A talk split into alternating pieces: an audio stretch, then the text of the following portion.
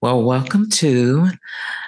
The name is still in progress, but I think we're going to. Well, what I came up with was Records in the Attic, the Popcast, a new podcast featuring myself, the Pop Attic, Milik from Black Music Archive, and Jada from Dionne Warwick Archive.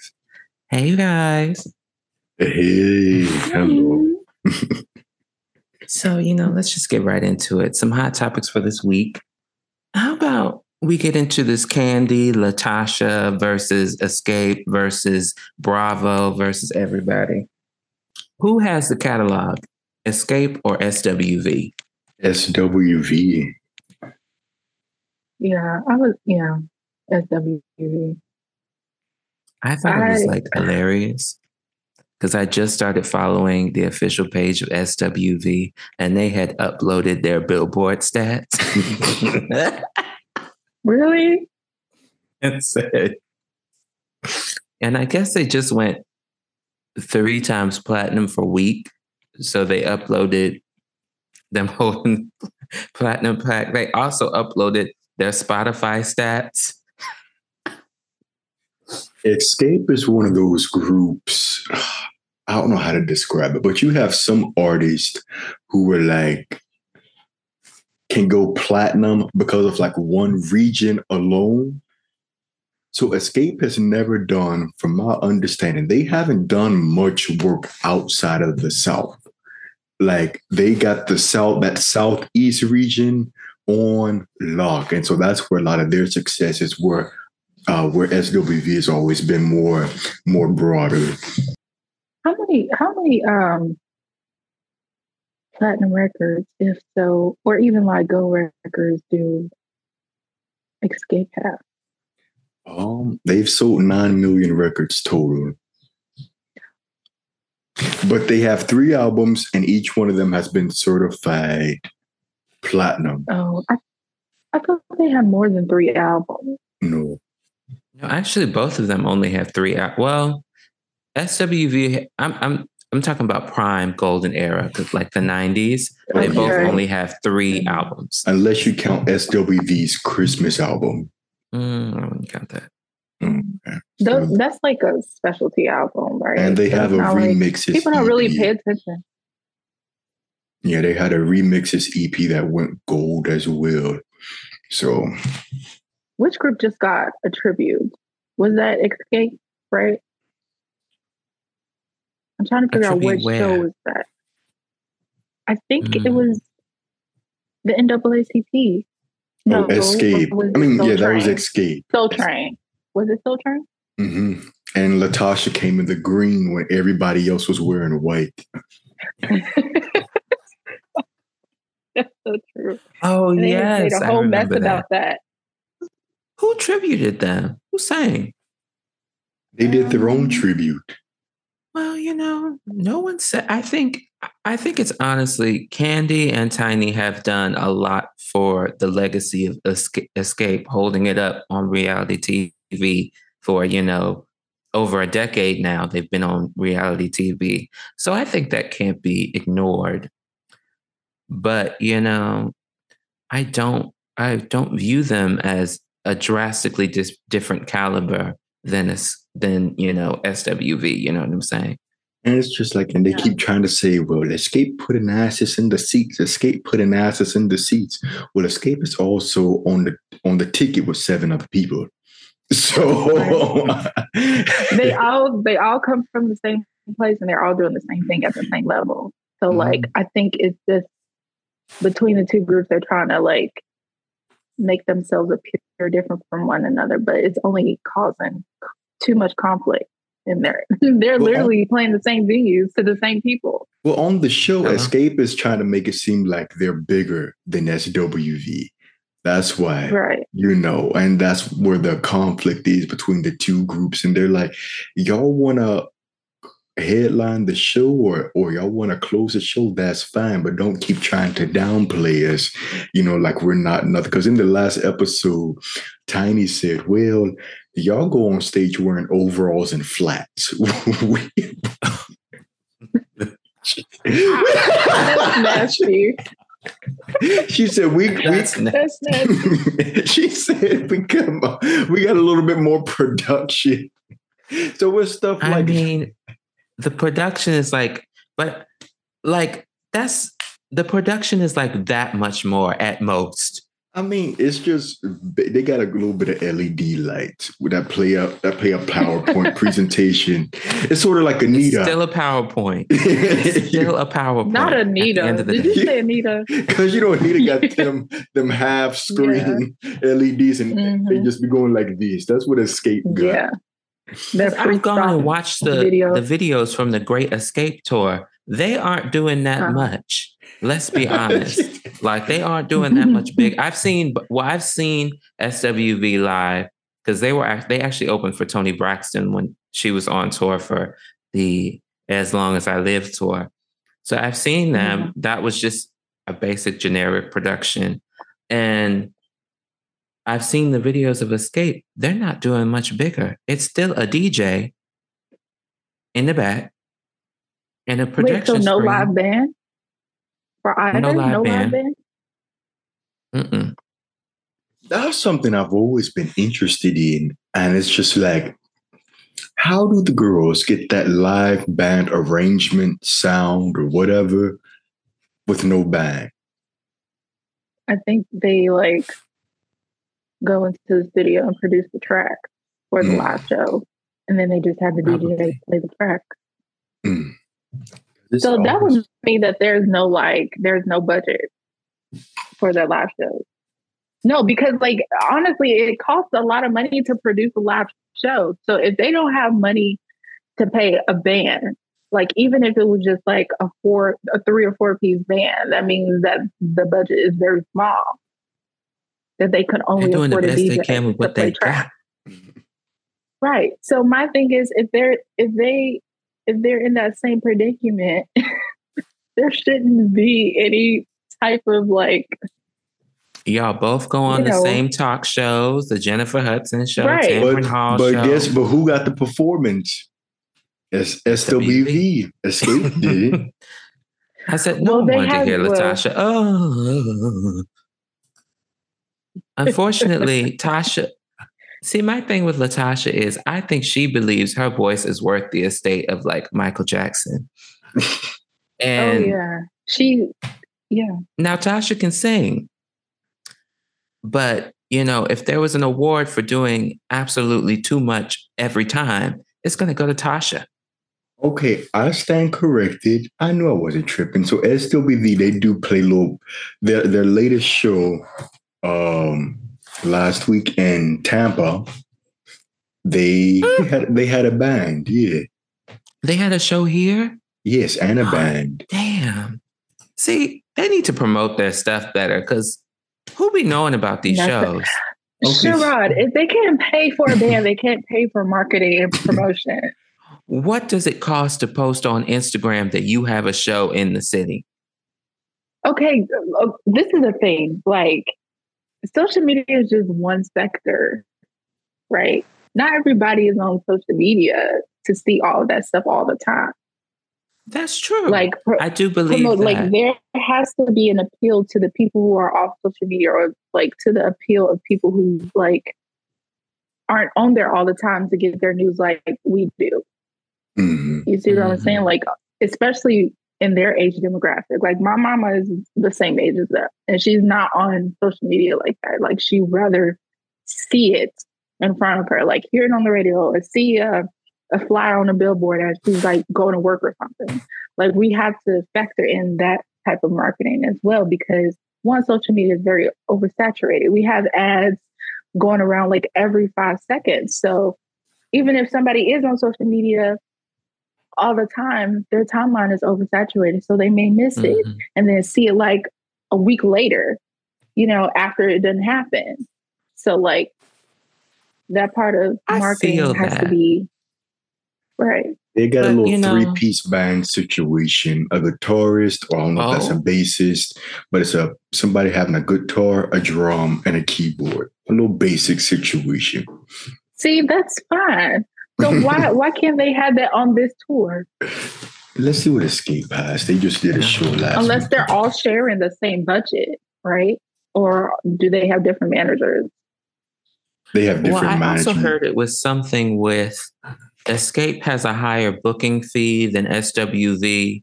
And if Mhm. they're co-headlining, then that brings down the booking fee somehow. yeah, something Mhm. like that. I, I I I get that, but um, I'm also like, if it's a pride thing, why don't we? There are so many artists who are like, who they might have, they might be bigger, but they might have a bigger artist open for them, and they categorize it as a very special guest or featuring blank. They don't say blank is opening for me. Like, like when I saw Mariah and Lionel, they were doing a tour together, but Mariah kind of just hopped on the tour. So it was Lionel's tour with very special guest Mariah Carey. So she was basically the opener, but she's Mariah Carey. She's not opening for anyone 20, 25, 30 years in her career. And the same thing before Doja Cat had her throat surgery, she was on, she was going to go on tour at the Weeknd.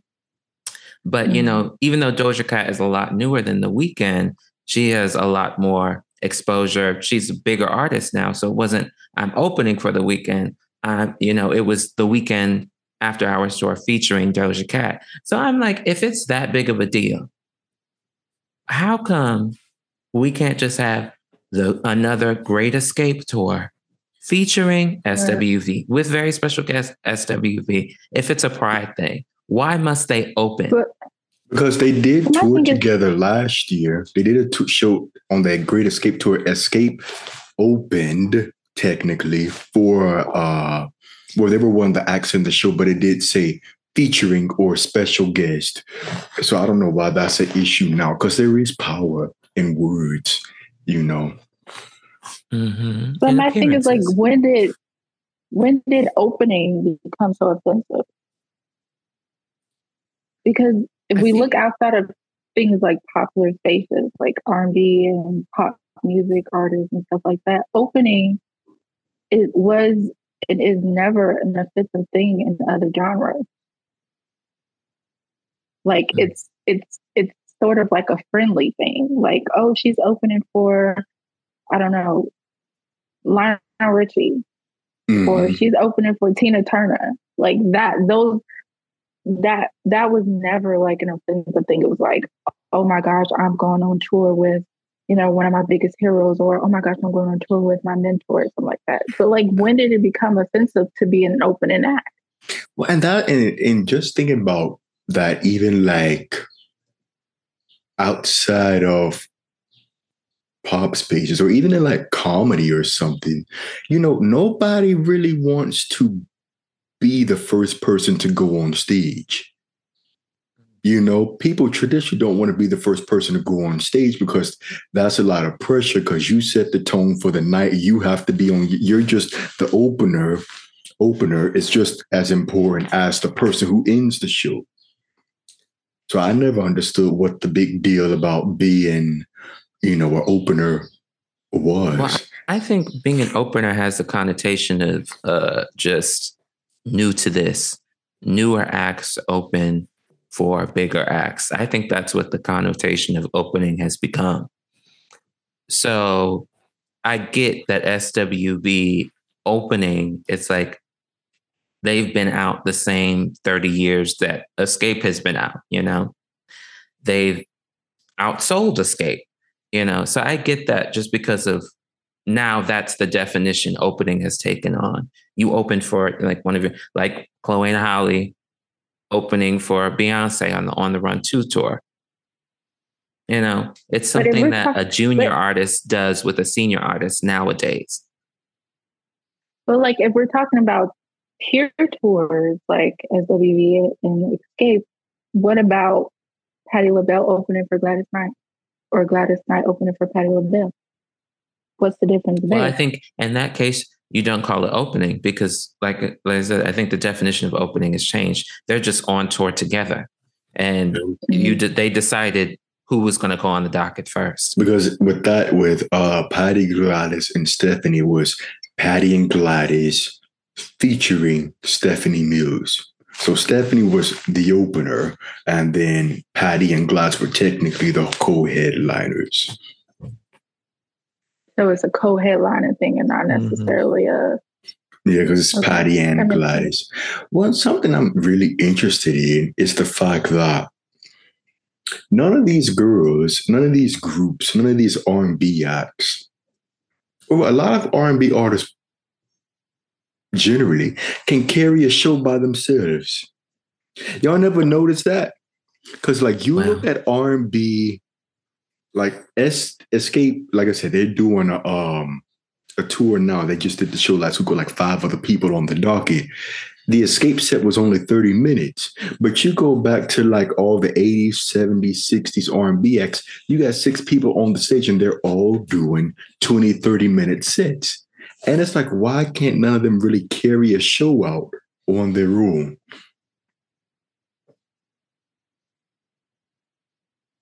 It's just the market, I think. yeah. It has to be. Yeah, it's the market. But it's just like, it, do they not I get mean, enough like- material to do it like a show?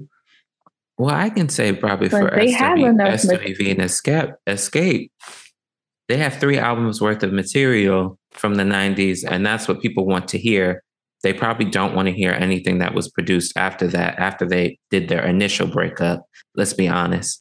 I mean, I enjoyed Cosign from SWV, but I'm not sure the girls know that from that album they released in the early 2010s. But, Yeah. you know, so that's limiting as well. Then you have to think like people have short attention spans to things. People remember the hits. So, like, if you're not a big artist who has a plethora of hits that you can fall back on, um, then it's I think it's hard to carry a whole show by yourself because the general populace is going to come to your show probably don't know every album cut. You know, you What don't have mean a, by you don't have those deep cut? stands rooted throughout the country like you do for big big artists.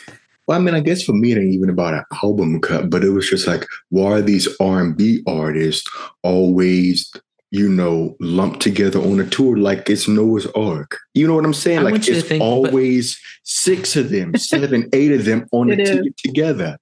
But like, think of somebody like okay, who's always on an R and B docket tour, like that we Stephanie Mills. probably don't know as well, like Monica. Um, Can yeah. you name from her probably? I think her album era where she had the most success was, you know, the start when did she start like 95, 94? And then Mhm. probably maybe up to like So Gone era, I want to say 2002, 2004 is probably her Yeah. prime peak selling days. How many Mhm. of those albums can you go back and one name? Two, name song, multiple songs on it that aren't the singles? And are there more than one hit on those albums? I have no idea. I mean, okay, she had a little 10 year run because I, I can tell you basically everything, something. Well, I know basically the singles up until Makings of Me. That's the one that has every time the beat drop, that sound that went viral on to every time the beat drop. Dun dun dun dun dun dun dun dun dun dun dun Like- dun dun. But you see how we were kind of all a little stumped? hmm Like, Well, that's that's true. So Yeah. like to think that a person and you know not to knock their artistry or any of those albums that's not what I'm trying to say but like you have to think do they, that means they really don't have the catalog to maybe do a hour and a half 2 Mhm. hour show that the general population maybe outside of Atlanta would come to But that's another thing too, because like when we think about them being lumped together with others, that means that they heavily rely on the general public instead of their core fan base. So that means their core fan base are not as uh, in tune with their with their music outside of the local hits. So they Mhm. don't have a really hardcore fan base if, if that's the case that they're relying on general public for sales for ticket sales and album sales and. Because correct me if I'm wrong, But I feel like I only noticed this. This I'm gonna call it. I might do a video on this. I only noticed this cattle touring with black artists.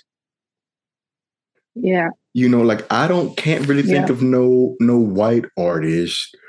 Uh, Unless you count like Tori Kelly and like that whole brand of artists. Wasn't she? Who's who else is with Okay, Tori? let me not- JoJo, Tori Kelly. Don't they all don't they go on aren't they lumped on tour together? Or Well, they're they kind just of- special guests? no, I JoJo. They're think, not. she well, JoJo's kind of R and B. JoJo adjacent. tours on her own. She can she can sell out a venue on her own. I didn't know that. Hmm.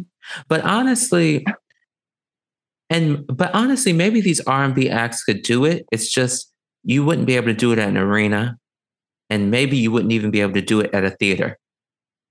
Mhm. Maybe you have to do it at like just smaller venues to do something of like that, like a, Blues. The, show yeah, the house, city a club, wineries, tour. Yeah.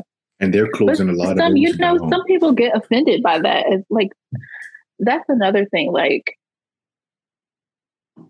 some artists, they don't want to play those kind of venues because they feel like, again, it's offensive to them. Like if if if your core fan base, if you have one, if they all can fit in the city winery, if they all can fit in the House of Blues or like you know, like a small jazz club or a supper club, then why not play it? Like, I don't understand that. Like, everybody can't play an arena, everybody can't play a theater, everybody can't play a music hall, everybody can't play a community service gym room. Like, you have to, it's okay to be. I don't know like what the word is, but like it's okay to be intimate. It's okay to be small. We don't all have to be so big. And, I- some of I us don't even have that kind of disparity. appeal. Because even at their Mhm. best, neither one of those groups were doing uh, a tour by themselves. It was still, it would be like SWV, Jodeci, maybe Guy. I mean, it was still four, four or five people on that docket. You know, It's like the modern day Chitlin circuit, essentially, basically, if you want to be honest. It's it's like that. except with higher booking Stevie, fees. you had Gladys Knight, right? You had Patti LaBelle, La, the LaBelles. You had Dionne Warwick on those cases. You had Sam Cooke on those on those uh, marquees. But the difference is between that and the modern chicken chicken circuit is that like those artists were able to branch out on their own. Mm, The folks in the modern sense, for some reason, can't do that, and that's that's an interesting difference. I, yeah, I'm gonna write this down because this is a video idea. I'm trying because I don't, this Well, is wait, throwing not me back to like ideas. Well, because I mean, I've been thinking right about that. podcast. because I've been thinking Right, about right. that because it was just like I just could never verbalize or put into words why like I've only noticed it with black acts. It only seems that they can tour unless you're Whitney Houston or an Aretha Franklin or whatever the case may be. You can only tour if it's like five, six of y'all together. Like it low key gives Motown Revue Mhm. like these these kids these girls are only working instead of the motown revue it's the 90s r&b review that's the only reason y'all stay working Like their say their music sales don't really reflect being able to hold str- bigger venues. So it's not really surprising that they couldn't do any of these things on their own and that it's cheaper to go in together and then you can draw in. Maybe you can raise the ticket price a little bit because you've got, you know, you've got Tamar, you've got 112, you've got uh uh t- t- t- Monica, you've got Brandy, you've got actually I think Brandy does most of her touring on her own. Mhm. but tevin campbell Um, he's, he's just stayed specifically on those 90s because he's on the tour with Xscape right now and Tamar. I mean, I have to think Tevin Campbell, like think about Tevin Campbell himself. Whenever you see a video of Tevin Campbell, there are always a group of Negroes screaming, Can we talk in his face? That Nothing and that's the that's seemingly the only song they know. Yeah. That's the Mhm. biggest song the general public know. They won't even sing eye to eye. You know what I'm saying? Like, I mean, we No. he, around and round is right there. Tell me what you want me to do is right Tell me what- there. Only thing I see like is can we talk or this is Whitney's baby. yeah. I just I yeah, I'm gonna do some research because it just don't make no sense to me. This is say it's 1993. We just went. I went platinum. You went platinum. Jada went platinum. This is like SWV. You released all them platinum and gold singles and the album, but you still got a tour with four or five other people. well, if it's night, well, okay. In this example, they're still there in their infancy era, Mhm. so they would need someone else to support them. Mhm. So, like, if you're in your debut era, or maybe even your second album era, you're still going to need some help with the touring. You're still going to need to get to open for somebody to maybe group with a couple other groups to get people to come and see you. That's the part of, I guess, those early years are really essential for solidifying your base and your you're not only your music buying base but your touring base so people are like oh this is a show to come see this is a vocalist to come see like Mariah Carey didn't tour for now her situation is a little different, but she didn't tour till her third album. Mhm. We don't know if people would have come to a tour just based off the first. It did go diamond, but we don't know. You know, Whitney toured, but her venues were a lot smaller on the first tour than it is the exponential leap it went to on the second tour. Because people were like, oh, snap, I got to see this after Yeah. you know and that was after you know opening for luther first Mhm. he did that 1st Mhm. smaller venue tour so it's like if they didn't have the, that type of footing and also those type of hits you have to have cross unfortunately crossover is just you have to have that type of appeal to have a, cro- a a real solo touring career you have to have a crossover appeal because we love the black dollar but i'm not sure it goes as far as we would like it to go It don't. And I And we think it see that with- We see that with SWV and Xscape. They were marketed for that particular demographic of people, the people who Mhm. lives in the projects because that's where they grew up at. People who are working class people, like the demographic matters. And that's why, because they're so stuck in that demographic, they can't move out anywhere else. And so that's why they're sharing the same bill. And that's why they don't have a production for Exactly. production budget for live band. So Did those people have the money to go back then when they were I'm when they were on the grinding stone? Did those people have the money to go see them? But right. if They you compare it to a white artist's debut era, did their white parents maybe buy them the ticket to see that artist? All I'm saying is, like, I have a, uh, uh, what is it? I have like a little magazine clipping, and this, um, it's Meli'sa Morgan. The year's like 86 or 87. So she's big. She's big right now. It's Meli'sa Morgan, Freddie Jackson, Melba Moore, and maybe two other people. You have five, I almost said that another word. You have five people on a ticket. And guess what venue Yeah, they you can say it. This is on my channel. And guess what venue they play? What? The Apollo. So you telling me Five one of these girls, one of these artists couldn't have sold the Apollo out on their own? That's a 1200 seat venue. You just have you have a gold record and you couldn't get 12 They, yeah. And who was it again? Meli'sa Morgan. Meli'sa Morgan, Melba Melba Moore, Moore, Freddie Jackson. um, and it was like two other people. And so they're all pretty hot Well, you- right now. Yeah, what year is this again? 80. 86, 87. So all of them are hot.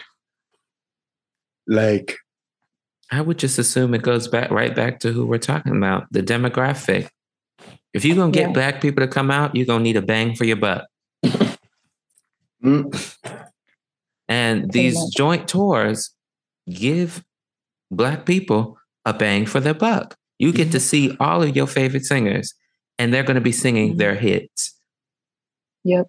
They're not going to get the, and that's also an important part of it. If you're not doing a solo date, those the general public who would who may be who might be coming to your tour are not going to get to maybe not get to connect with the rest of your music the way that they could because that's another method of getting your album not just you know uh the you know i'm so into you or you're the one not just getting that yeah. one played but getting you know those those backroom records that are really good but you know maybe aren't mm-hmm. heard as much that is a good. That is a good point.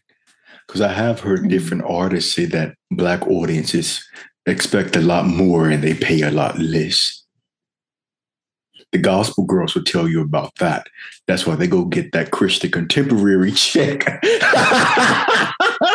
out to CeCe That's Winans so right true. There. That is so true. CeCe, Kierra on her way there too. And I, you know what? I ain't mad at it. If the Clarks want to do, I want. Oh, the Clarks gonna be here this weekend. I need to buy a ticket to that. One thing I will say, the Clarks will promote. We'll make a post about. I'm gonna be here. the Saints, come on out. That's all I ask. Because yeah. SWV just hurt my heart that you said that they was in Tampa last weekend. That hurt my heart. Because Coko, you can't make a post on your Insta that you that that you gonna be here. I'm not even talking about like from a that's just a basic promotional thing to me. You make one post saying, I'm here. That don't have that that won't reach everybody. That shouldn't be the only thing that you do. But hey, it would have got to me. And because I would have bought a ticket. Because sometimes what what people do or what she does, I know her specifically, it's just like sometimes say Jada's the promoter, and if Jada posts a flyer, Coko will just share it on her story. That's not good enough. Not enough you people. St- story views are a lot less than your posts. You know, mm. yeah. stories can help because sometimes. That's another thing. Why would you want? Why would you not want people to come see you? See, but you know that's neither here nor there. I don't. I, I don't even think that it's that they don't want people to come see them. They don't understand the importance of social media now. Yeah. Because but they, they come from the age. Manager. Yeah, but who are their managers? They're the same age, if not older than them. Yeah. Like there's no mm. way Melba Moore manager should be this, almost the same age as her. There's no way that her manager's number should be on Instagram. You see what I'm saying? like the etiquette is not there. the etiquette is not there. And the knowledge of how to navigate social media when it comes to promotion, when it comes to, you know, putting forth a I mean, brand, in the etiquette Moore's is not case, there. I get it. And I was actually going to say this earlier. The girl, when we were talking about opening and all that stuff and or playing smaller venues the girls need to have the spirit of melba moore melba will play you a banquet hall. Melba will pay, play you a church rectory. Melba just booked a telenovela. even... Literally, Melba stays booked. Kelly Price, who? Oh Melba, God. I'm booked. And Melba also just booked the booked the stage play down at the down at Abyssinian. It's called Drama in the Church. you see, the thing is, she she's not too good to get too low. She's not too Melba good to said, do that. Melba said, "I'm." Melba said, "I ain't afraid to work." You know? I'm not afraid hey, to work. Not afraid. Of New nothing. York City rent is high. it don't matter if Melba was performing at a soup kitchen she would promote that with every fiber in her being. And she will be so proud and happy to be at the That's the spirit that we need. Like Melba, you listen, as Melba says, soup kitchen, banquet hall, front lawn. If the check clear, clear I'm there. If I'm the there. check clear, and mind if the check clears, because Mel, I have seen Melba say, I've I've seen that post where she was like, the promoter did not follow their end of the deal. Yeah. And Melba is a business woman. so the date is no longer happening. And Melba and posted it in big bold font. Melba, As she should. As she should. One of my favorite posts of Melba should. was her last week said, uh, it was like a last year. She posted a picture of an empty city winery, and she said they're interested in booking me, but they said they'll only book me if y'all show interest and that y'all come. And I was like, you know what, Melba? Ain't no, ain't no She's shame. so true. She is so true. The girls need to take their social media care. cues from Melba. She might have, she might have her manager in the bio, but Melba promotes because Melba knows. See, because if Melba has a show near me, I'm going to know about it. Go. That's all I got to say. And I'm going to go. It's because like- you have no choice but to stand that woman. If you um, follow her, you understand. Like, nope. Yes. She, and then the thing is, like, it's not even just her promoter. Like, she knows how to get folks engaged. Because if she didn't get folks engaged, she wouldn't know if they were going to be interested in her playing at the city winery. Oh, so God. these poses are really good because they invoke engagement. Listen, and Melba got her first her. gig of the year when she got that gig at Yoshi's in San Francisco every day for a month. Remember? Every single day. Yes, I remember. I'm, I'm playing Yoshi's. Get your ticket. Posted yes. a picture of her and Dionne together. Posted a picture of somebody else or reposted a me. Don't forget I'm playing and Yoshi. Because she had that whoop wig. Yes. Yep. yep. she knows that that's a pickle get likes. And then they'll see the description. And it, it's not even about what's going on in the picture. It's about my show. Remember the meme? Such, such date. Remember the yes. meme that said, looking and checking yep. the ticket sales for my show A master class. you know, she she understands. That's, she understands because she understands. There's no shame about it. Melba jumped think, right in. You know, yep. it's not perfect social media. It's not nope. completely aesthetic, but she jumped right in.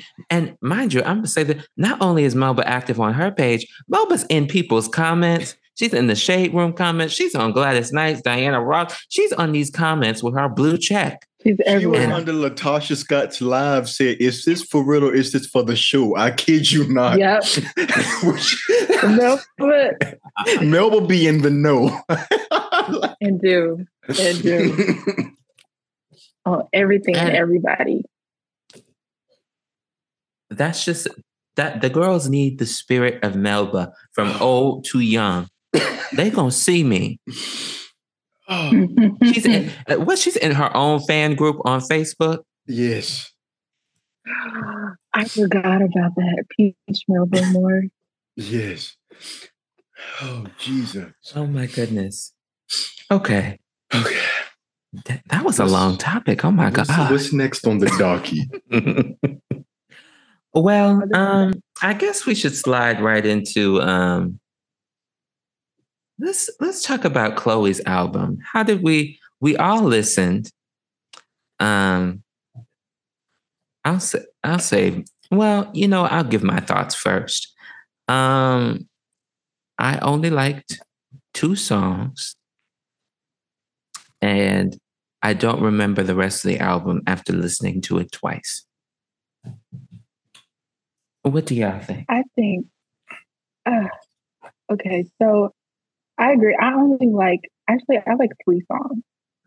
And that's told it, um, no. I like Body Body Do. Mm-hmm. I like, um, what is it? Make It Look Easy. That's a really nice song. I like that song. And I also like well, I'll say two and a half because I like Told You, but I only like the last minute of Told You. That like mm. that yeah, if you remember like that production switch up. Um, but as a as a whole album, I don't I don't like it. I like parts back. of things. I like I like parts of things. Like I don't like things wholly. if that's even a word. Mhm. Mhm. Like if you take what song what was that? That's a shame. it's not memorable, and we listened to it more than once. I listened to it twice because I was like, I'm gonna save what I like. Like I'm a hearted hard Yeah. so for the conversation. So only like two songs. That was Body Do and Someone's Calling. Interesting. That's we the all intro. like Body Do. Hmm? Someone calling was the, right. We all like body do. I, but you know, Because you know what it is. Uh, Body Do almost got a chop for me because the I could have done without the intro. You ever The feel intro was- like somebody's I was so confused. fucking confused. your man? what? What does that have to do? I mean, I, I guess if you listen to the lyrics of the song, I get what it has to do, but like it just doesn't match the vibe. Mm-mm. We should have just came in on your body like this, your body like this. Like take them last chords of Someone's Calling. Yeah, like So my two songs are Body Do and uh Cheat Back. But I have some caveats about Cheat Back. I heard it and thought, um, this is single material. I know this is going to get pushed as a single because I didn't know that there was already a music video and stuff for it when I listened to the album. I saw that the next day, um, that it was already out. Um, There's a it gave me for Cheat Back? irreplaceable vibes. Yes, Um, because that's just exactly that, what I wrote down. dum, dum, dum, dum, dum, Yeah. is very close. The the guitar riff is very close to irreplaceable, and I guess that's what we were Yep. supposed to hearken to. Now, my Yep. problem with it, now it sounds better on the live version she did on Jimmy Kimmel, because literally the night the album dropped, she did that on Jimmy Kimmel, um, Cheat Back. The problem with the album version is the production sucks. Like there's there's a mixing issue. Like I wish they would go back and raise her vocals. Also, Future just kind of comes out nowhere, out of nowhere. Like there isn't a clear demarcation. Oh, the the chorus is over. Here comes a rap verse. There isn't any. It just he just starts talking.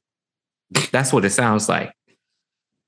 So I'm not like that's why I'm not in love with it. I like it. I'm not in love with it because the production is a problem. And I actually think the production in the album is a problem for me.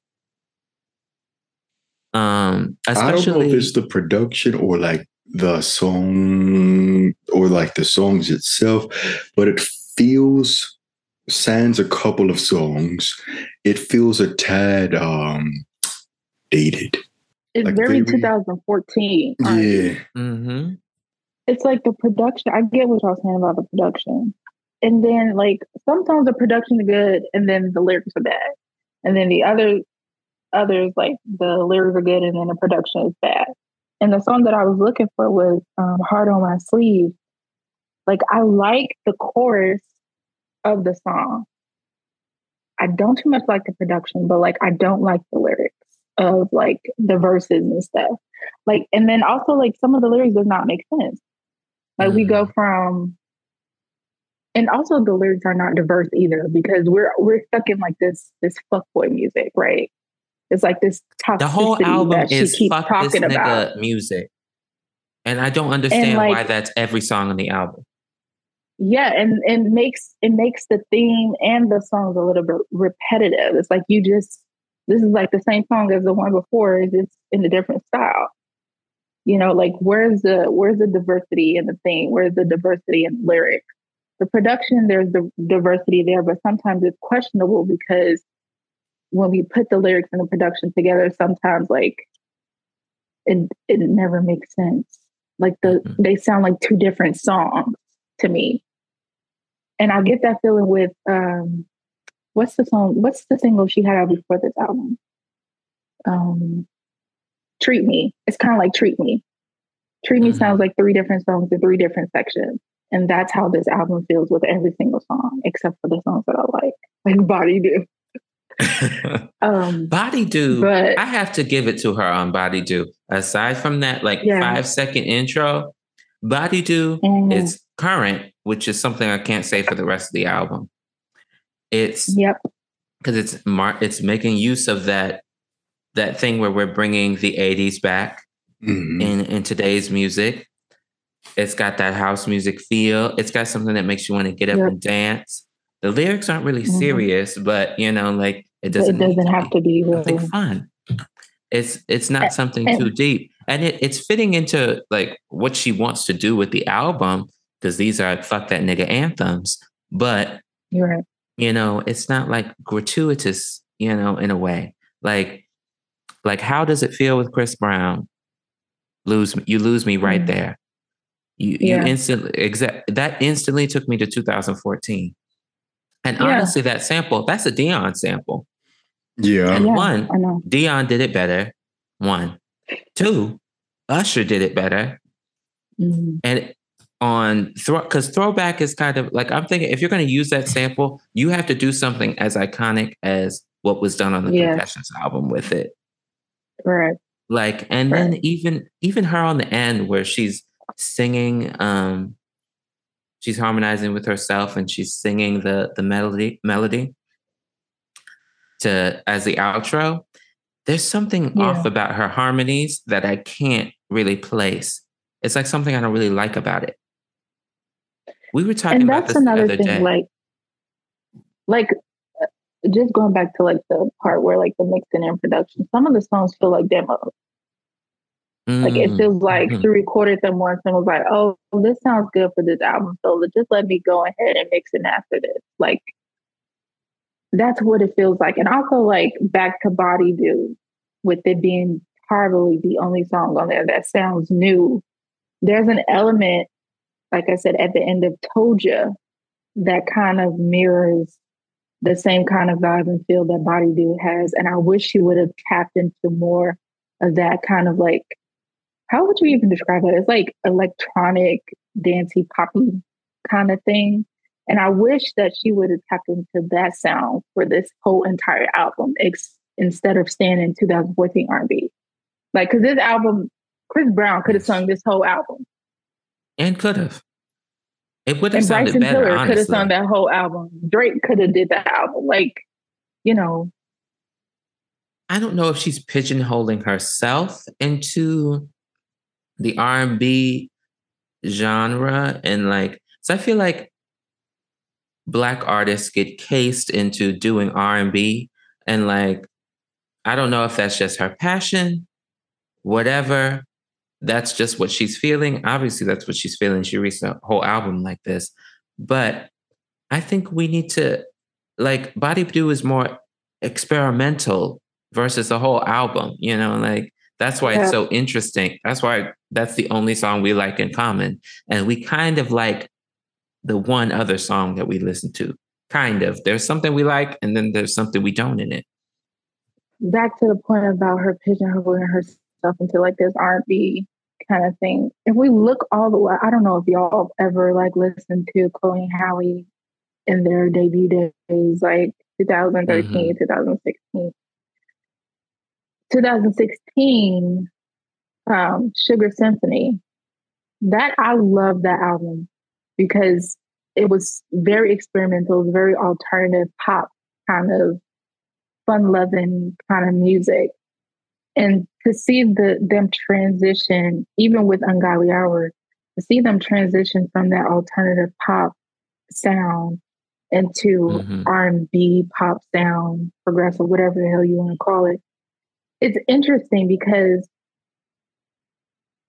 I think that there was a very big decision that they had to make in terms of which genre that they were going to put themselves into because when we consider black people in alternative genres they rarely sell as much as they do not even just selling but like rarely get as much as an attention than black people in mm-hmm. r&b so i think that's where that's where her kind of i don't know her headspace is with this album trying to find a demographic or an audience that she know that she could always rely on when it comes to music. But at the same time, she's also alienating the audience, some of the audience, because I can't speak for all of them, some of the audience who love that alternative pop kind of sound that they already had in the beginning. Especially, we see the alienation when she collaborated with Chris Brown. Like, mm-hmm. which which record has um uh, I got money everywhere. Uh, the kids are all right. Yeah, that that's listen to that. Yeah, that's when I was like, let me pay attention to these girls, and that's that that uh record was actually the reason why I ended up buying Ungodly Hour, and why I was had high hopes for Chloe when she said she was stepping out solo. And I mean, I wasn't expecting her to like not be her own artist or just make that kind of music but by herself. But it's just like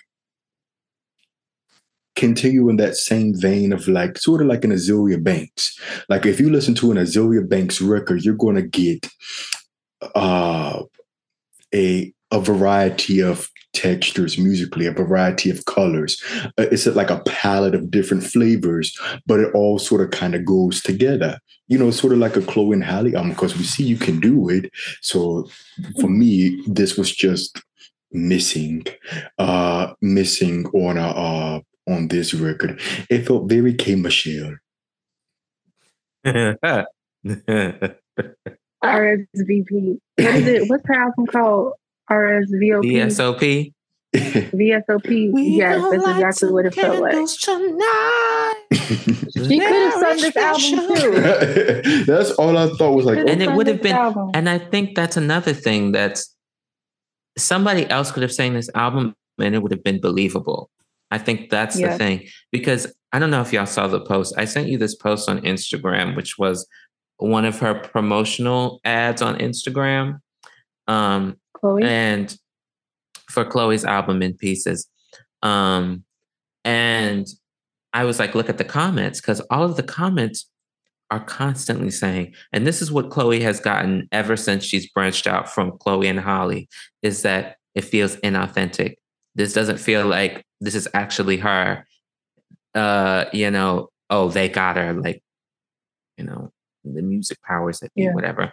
Um, you know, and I think it's, and I think the inauthenticity is what is most evident with this album because, you know, you listen to, I haven't listened to all of Chloe and Halle's music, but I listened to The Kids Are All Right and I listened to The Ungodly Hour.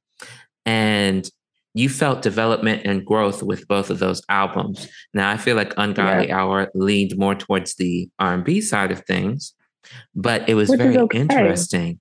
It's okay to lean towards R and B.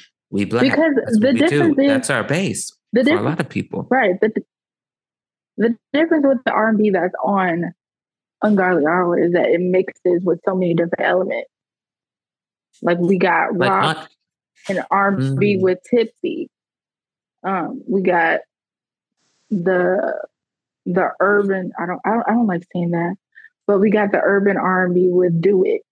We got mm. um, traditional, not not not entirely, but traditional R R&B with um, I wonder what she thinks of me. You know, like different mm.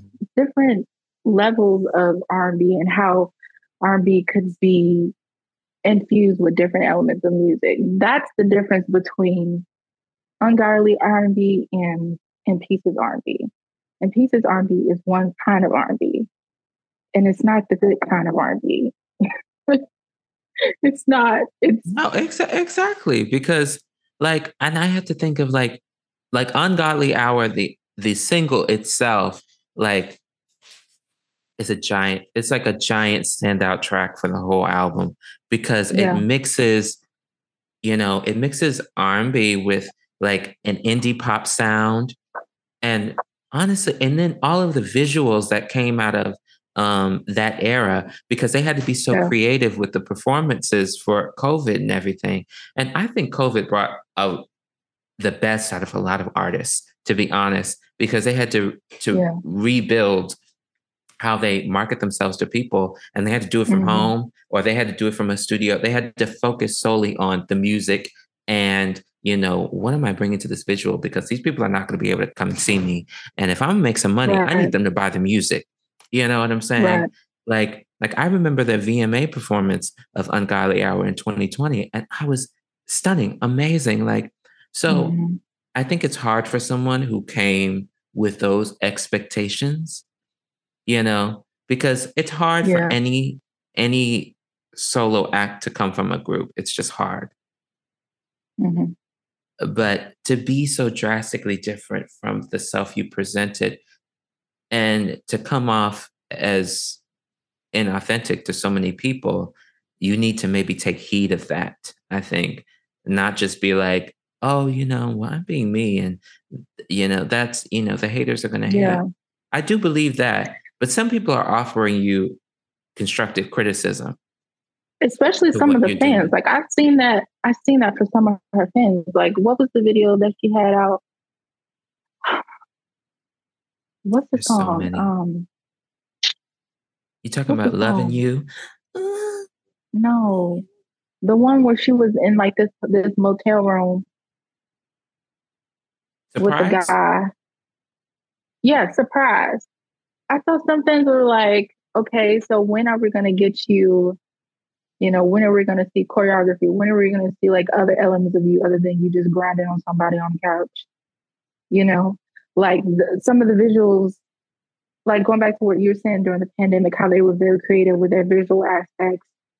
And then you kind of see her just doing this one sided visual. If she's not popping her ass, she's popping her vagina you know, in the camera frame. If she's not doing that, she's grinding on somebody. Right. Covered in like, lube. the lube and I think Treat Me is the one where she's just covered in lube. Yeah, and, she's covered in lube.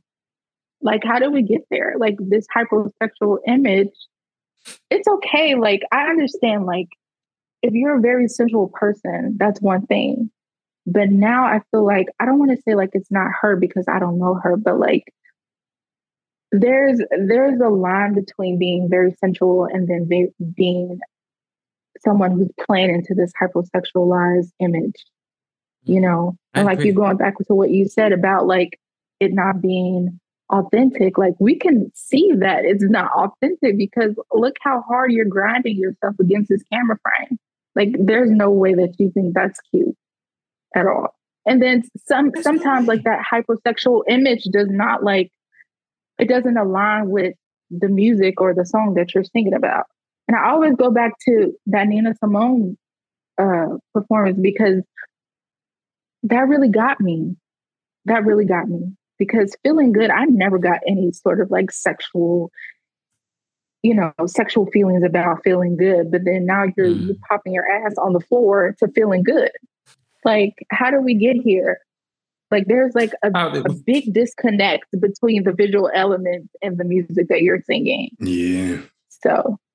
Mm, yeah. Like and and the, it became a meme and not in like not in like the divas way where we have memes and it's funny and we love them for that. Like in a meme and like this is really cringe. Like why yeah. is she grinding like this to this song?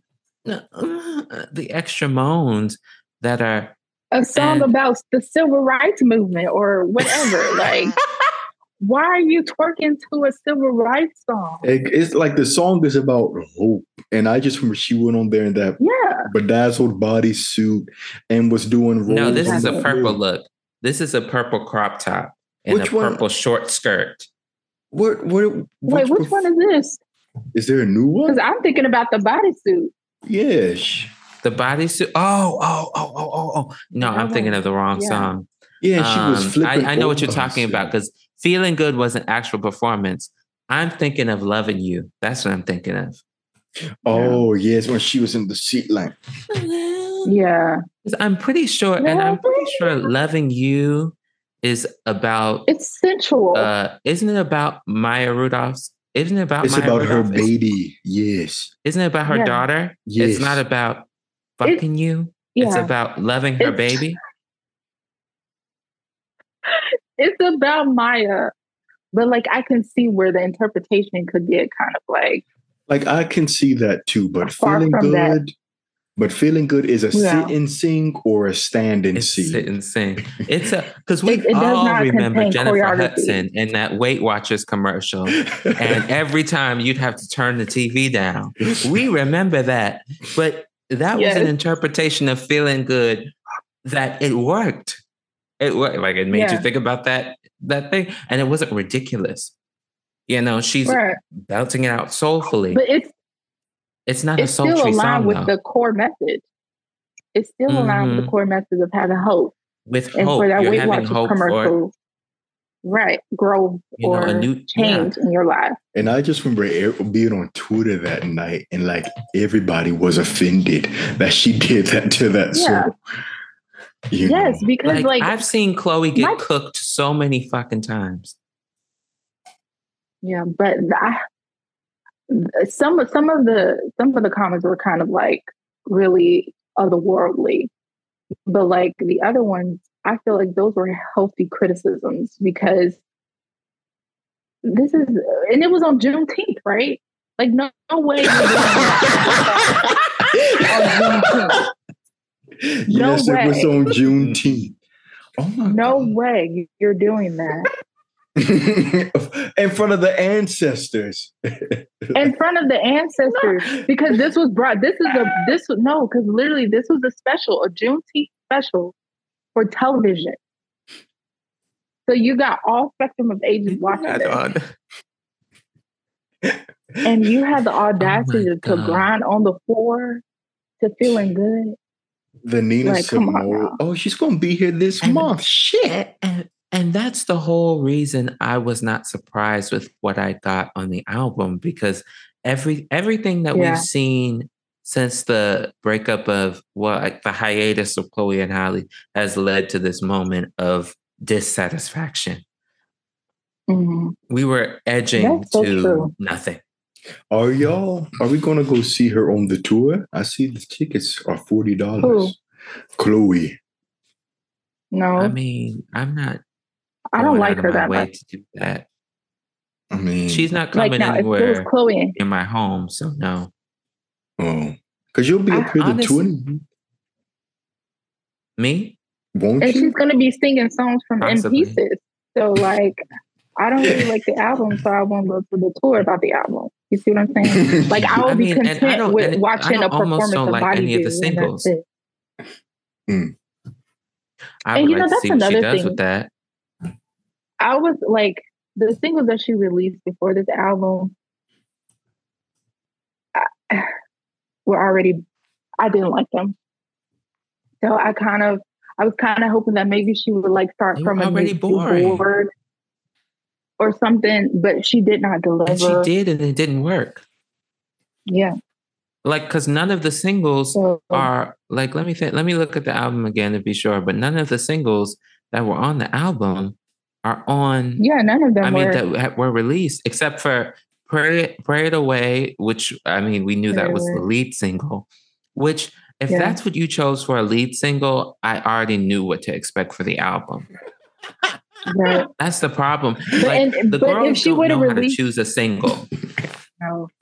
if she would have released Body Do, like if she would have released Body Do as a single, like that would have gave away like the best song on the album. So there would be nothing else to look forward to.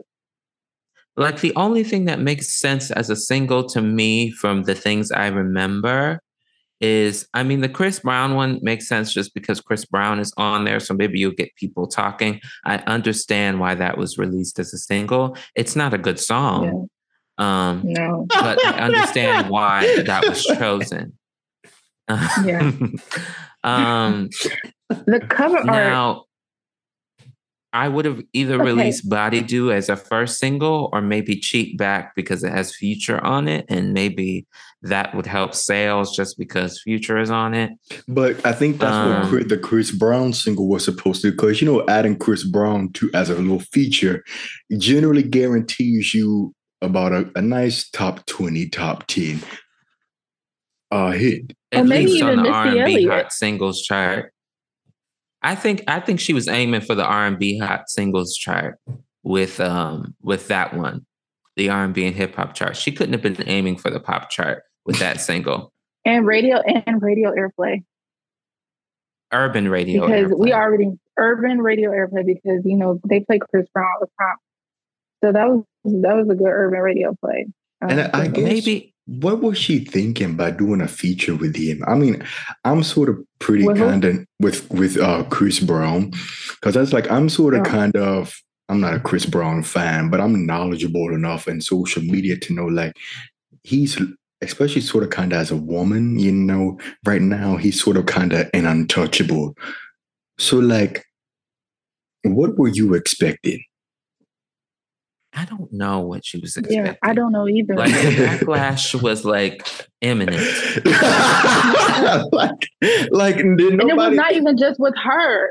It was with Normani too. And Normani, did she sing? No, she was. I think she was just a uh, a dancer or like a feature in the video or something. But like my thing is like he already has a lot of bad press attached to him, right? Morally, and unfortunately, you so don't, I don't have think enough that, star power to manage that.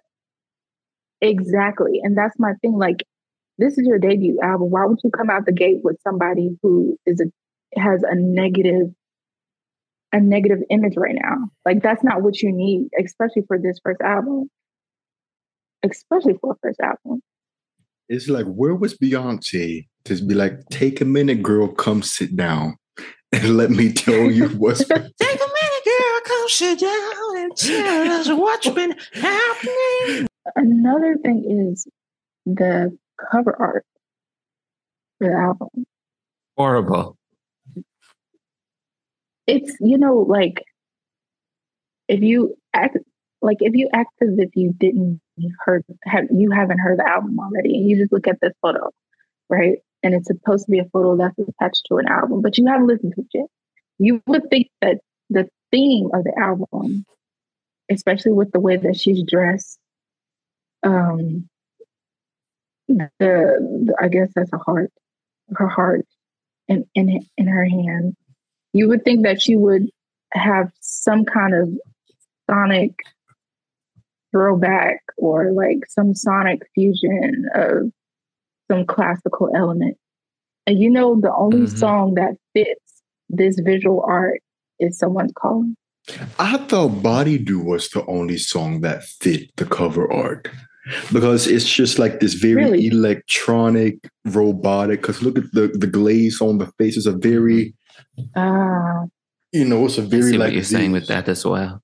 And then the the heart is not a like a like a organ. It's like a uh uh science not not science you know like a made in a lab scientific mm-hmm. whatever you want to call it so I, if i looked at this i would be like okay body do matches this and but not everything else but then um why are we not putting title names on the albums anymore but even still, that is sad. That's like a that's like a little minute detail. The title of the album is In Pieces. Where's that? How does that title connect to the material and the themes on the record? I think it's because majority of these songs are just about her being, you know, done wrong by the. And then how does the title connect to the cover art. And let's talk about the title for a sec, because and and the just overall theme of the album, because like we like I said, this is fuck nigga fuck. Mm, these are fuck these niggas anthems. That's what the whole album's about. Now, when you listen to an artist like, let's say, Mary J. Blige, you can hear the struggle in every part of the every part of the project. You can hear it in the graveliness of her voice. You can hear it in the, you know, like it's almost a cry, it's a moan, it's a it's it's a struggle. You know, I, I'm living through this. Nothing about this album gives. I've actually lived through this.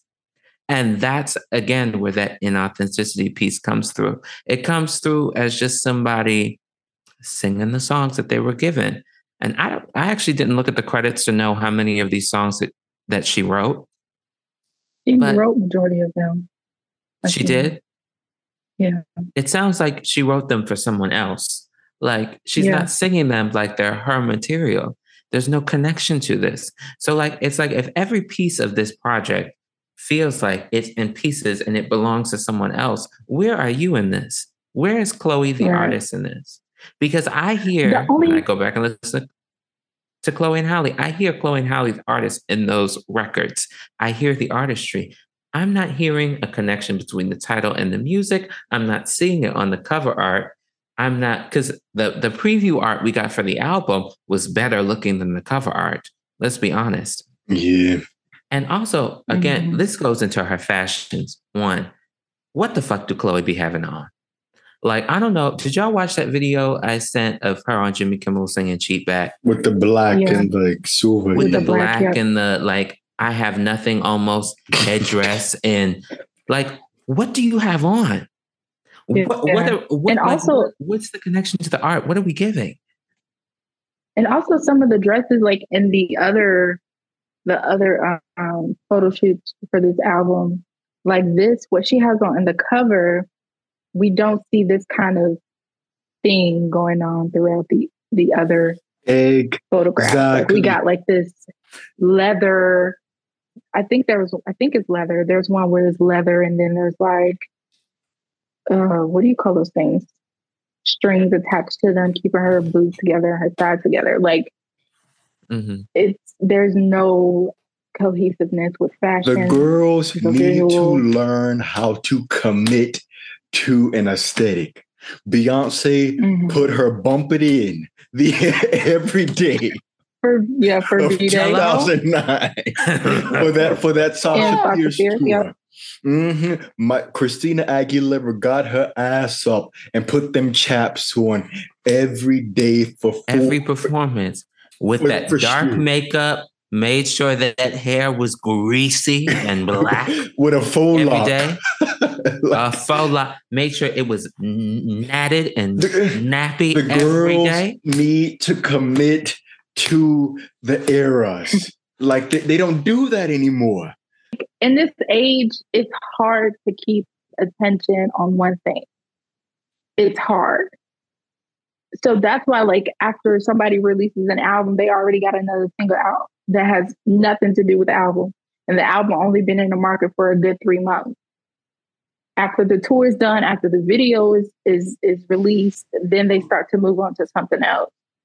And I think because we live in this era where like attention spans is not as good as it used to be. That's why everything keeps moving forward and forward and forward. So of course it's going to be hard to be committed to an era, committed to a piece of work. And we And even so- seen that with Ari, what's her Ariana Grande when she released Sweetener, and then she had some other album out. So like it's hard to keep Now, people with that, attentive. see, that's a little different from this because Sweetener and Thank You Next is something in your life fundamentally shifting, and then your perspective on love fundamentally. This is coming from listening to our music. like Okay, the yeah. sweetener and the thank you next era coming so close to each other there was a like when she broke that engagement with pete davidson that's something a little bit different because thank you next came out of a spur of the moment like this is heartache heart wrench and i'm turning it into something i'm turning away from this sweetener album which is supposed to be my engagement album the my like love of my life album something drastic has happened so that's that's a little bit different from Okay. the yeah. microwavable culture that is with these albums. Now, if we're going to the pop girls, I will say, I don't know if y'all listened to this album, but I gave it a listen to because of one of my little white gay lamb friends. They harped that I listened to this album. Dua Lipa's um shit. Now what the fuck is the album called? Because it's not called Future Nostalgia. It was just escaping. Oh yeah, yeah. I for a second. listened to that song And she on held the and it's being hailed as one of the best pop eras in a long time because this era lasted for three years. It did. It actually did. I think that's so interesting. Did you listen to that album? yes, I did. Yep. And I think in today's day and age, for a pop girl, she's very interesting to me because she has an interesting, you know, uh, 80s retro sound. I don't think it's groundbreaking, but yeah. I think there's enough behind it to make it something a little bit different. And that's something you don't see within a lot of the girls. Uh, they do have that kind of micro, they have these microwavable albums that you can throw away after snacking on it for a couple, for a few morsels. And Future Nostalgia, she rode that out. We had visuals, we had performances, we had cohesion. We had the makings of a true pop star in that era. And I think and it was that's very, more what the girls have to get back to. It was very like creative. You, I feel like you don't need to have a good album to have an era. You know, like you just you don't need, need to, a good album. No, you know, I Why mean, you say that? Because I think you do need a good album. I think like think of how many terrible records have done well. I mean, have done well commercially, and they didn't rush to put something out. Like, I'm trying to think. Like, for example, going back to Christina Aguilera, Bionic was a flop. But she committed mm-hmm. to that era, the sound, the look, the aesthetic, and all of this, that, and the four. And you uh-huh. know, and it's just like it, it's the reason why we remember that album still, but it's just like the title don't match the music, your outfits don't match the cover. It's just like nothing, nothing, everything is in pieces. Nothing works together. So it's just like, what are we supposed to take away from this era? But it's just like, for example, people consider Sasha Fierce Beyonce's worst album. But she, regardless yeah. of what everybody think, she committed to that. And we can you can put a picture in front of all of us today, and we'll be like, oh, that's Sasha Fierce era. It, had, that yeah. song had that song, this song came out from that time. And I feel like we're gonna look at this in pieces record and we're not gonna know. Interesting. Because at the end of the day, we're living in this era where everybody's a brand. And you know, yeah. if you're a brand, you need something that's identifiable. And I haven't seen anything from this Chloe as a single thing, and even like the music and accompanying performances that everything connects back to what this album represents and will represent. Unfortunately, the yeah. only thing I can associate with this album and Chloe is pussy patting. That's the only thing that I can associate with her. Like I and that's the only thing that's cohesive and consistent because everything else is literally all over the place. Every mm-hmm. single that was released up to this place, or up to this point, is all over this place, all over the place. From "Treat Me" to which, which is kind of like a hyper pop fusion with R and B to uh, "Surprise," which is just your typical R and Ho uh, song. Um, R and Ho. Like it's just, it's just, it's like what is that? What?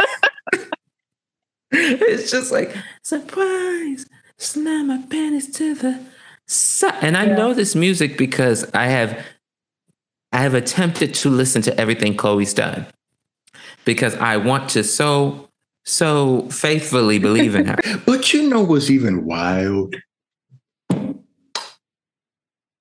Chloe has six million followers.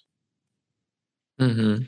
She only sold 10,000. She's only going to sell 10,000 copies or in her first week. That's what the sales projections have said. But we know nobody buys albums, but how did you not leverage those listeners to at least stream the album? Like, how do you have that big of a following that is just so yeah. disengaged with your music? Well, I am looking at the numbers now. The only because song... followers have never con- conflated to streams and sales. Mm, yeah. But then again, but that also that also tells you like she doesn't have a fan base really. People either hate listen.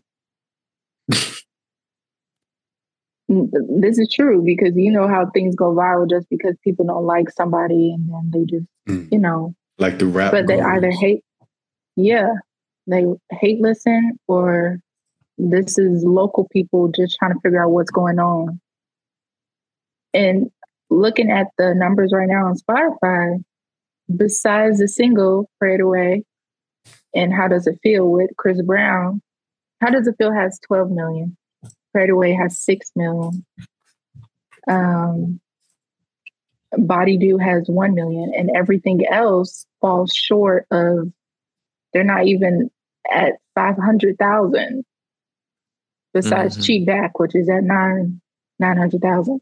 And then I'm so, looking at uh, the YouTube because um, you know that goes counts towards sales. Yeah. She's averaging about 50 to 70 uh 50 to 70 thousand a listen. So it's like because the most listened to song from the album that's not a single is Worried no, no, no. Sorry, it's Told Ya with 169,000. So hmm. it's like, what's going on here? Which is that's the most listened to on Spotify with besides the singles. It's well, Told Ya? Is Told Ya, yes, at 378,000. Like that is... mm-hmm. and it's it's kind of sad. Um and no, I, I mean, okay. Someone made this ar- argument on Twitter, and I was like, okay, that I can see what you're saying with that, and maybe this is a learning experience. They were talking about how Janet Jackson's first two albums are not really the sound that we know Janet Jackson for. People don't know that music. They don't, you know, the debut album was contrived from, you know, Joe, the label, whatever. And when she broke away from Joe and decided to do what she wanted with control, you know, that was a different sound and it took off. Now, no, this is no, also a different no, situation because Chloe ha- seemingly has more control over this album than Janet definitely would have had in her first two. Well, Chloe says so, she EP'd the project. Chloe wrote the project. And she these are words from her mouth. You know, she just mm-hmm. posted a video five hours ago on her YouTube channel. It's an interview of her talking about how she this is her project. So no, no, no, this is not. Would a, we say these are growing pains? Growing pains. I was just going to ask. Do you think we're expecting too much since this is the first album? Are we expecting too much? Are we expecting too much? I mean, we were, I wouldn't know if it was too much. I feel like we're expecting a level of artistry that we were getting from the Chloe and Chloe and uh, Halle. Uh, I don't think that's, we were, we had certain expectations and this just was not it, you know. And I, I hate to always compare her to someone else, but I mean, Chloe and Halle, coming from Halle, whenever we hear an unreleased Halle track, um, it sounds exponentially better than anything Chloe's released. It sounds true to, and it, it, makes me think, and it kind of sounds, it does sound close to Chloe and Halle. So it has, it has me thinking like, is Halle more of an influence on Chloe, like when they're a duo, than necessarily when they're apart? And this truly mm. is Chloe, that like the maybe yeah. the brains behind the opera, the musical, you know, chops behind the operation is Halle on the back end when we when yeah. we're listening to those projects. Because like when I've heard, you know, uh oh, what's that snippet? What's it? You know, it, they don't really have names because they're all unreleased because she's in this Disney era that's about to launch with the movie. So they haven't done any solo music. This era about to but, be nasty. I already know.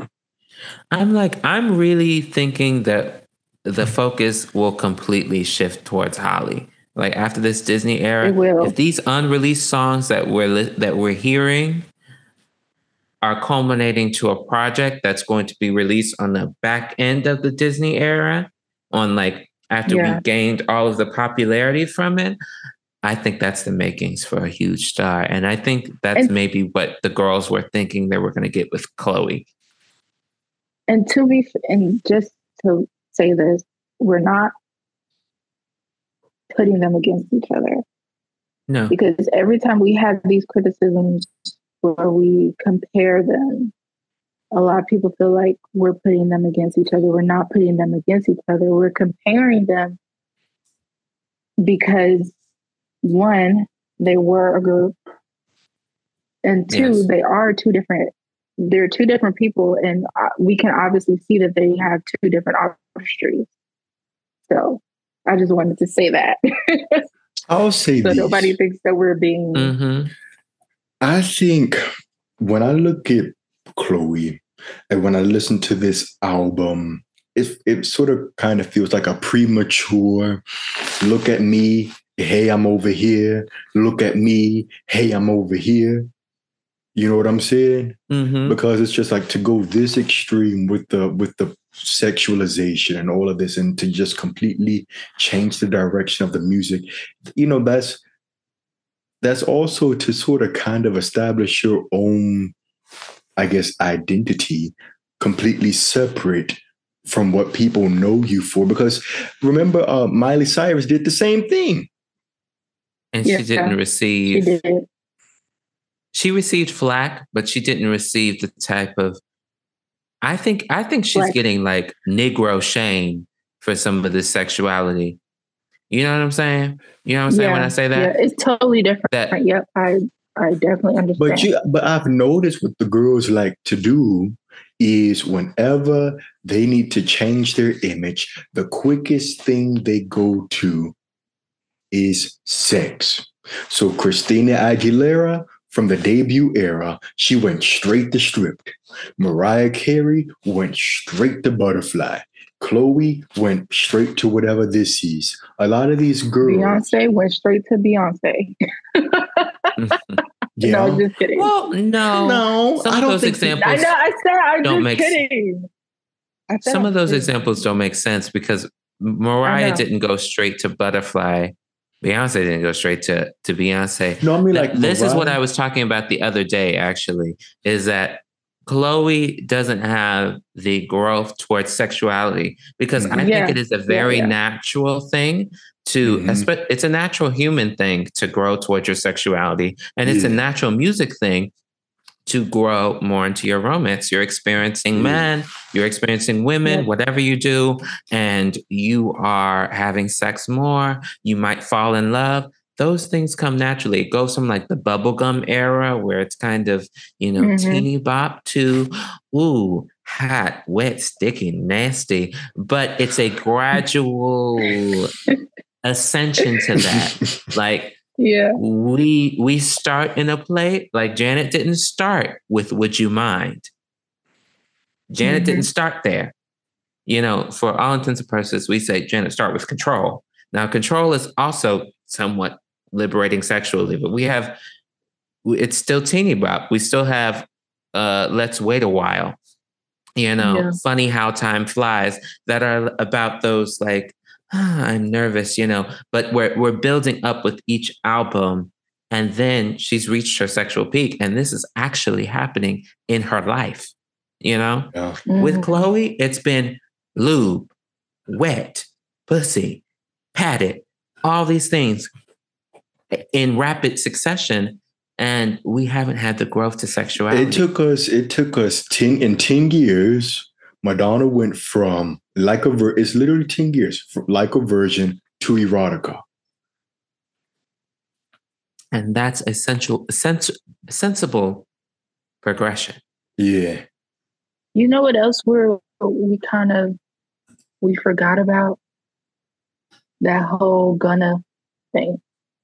That Gunna relationship she had, whatever whatever the hell that was. I feel like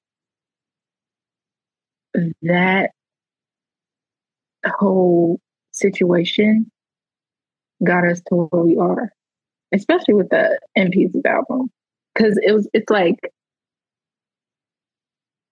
we know the kind of person that Gunna is, right?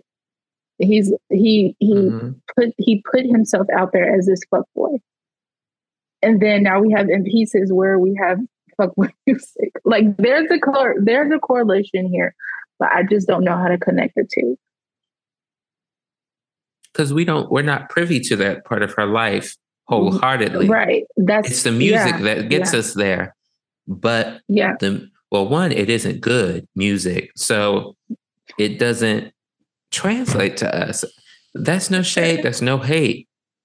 You, this is something that you just got to hear. Like, if your shit is whack, your shit is whack. Somebody should have told you that in the studio. Somebody at the label should have told you that. You know, yeah. Yeah. I mean, like some people, some people like it. I'm not one of because people, like but... like for instance when when the shit happened with when Beyonce and Jay Z had their infidelity and that yeah. that took some time to create but when Lemonade came out it was a s- specialty crafted uh mm-hmm. it was a what? Know, experience. Story. A special a specialty crafted experience.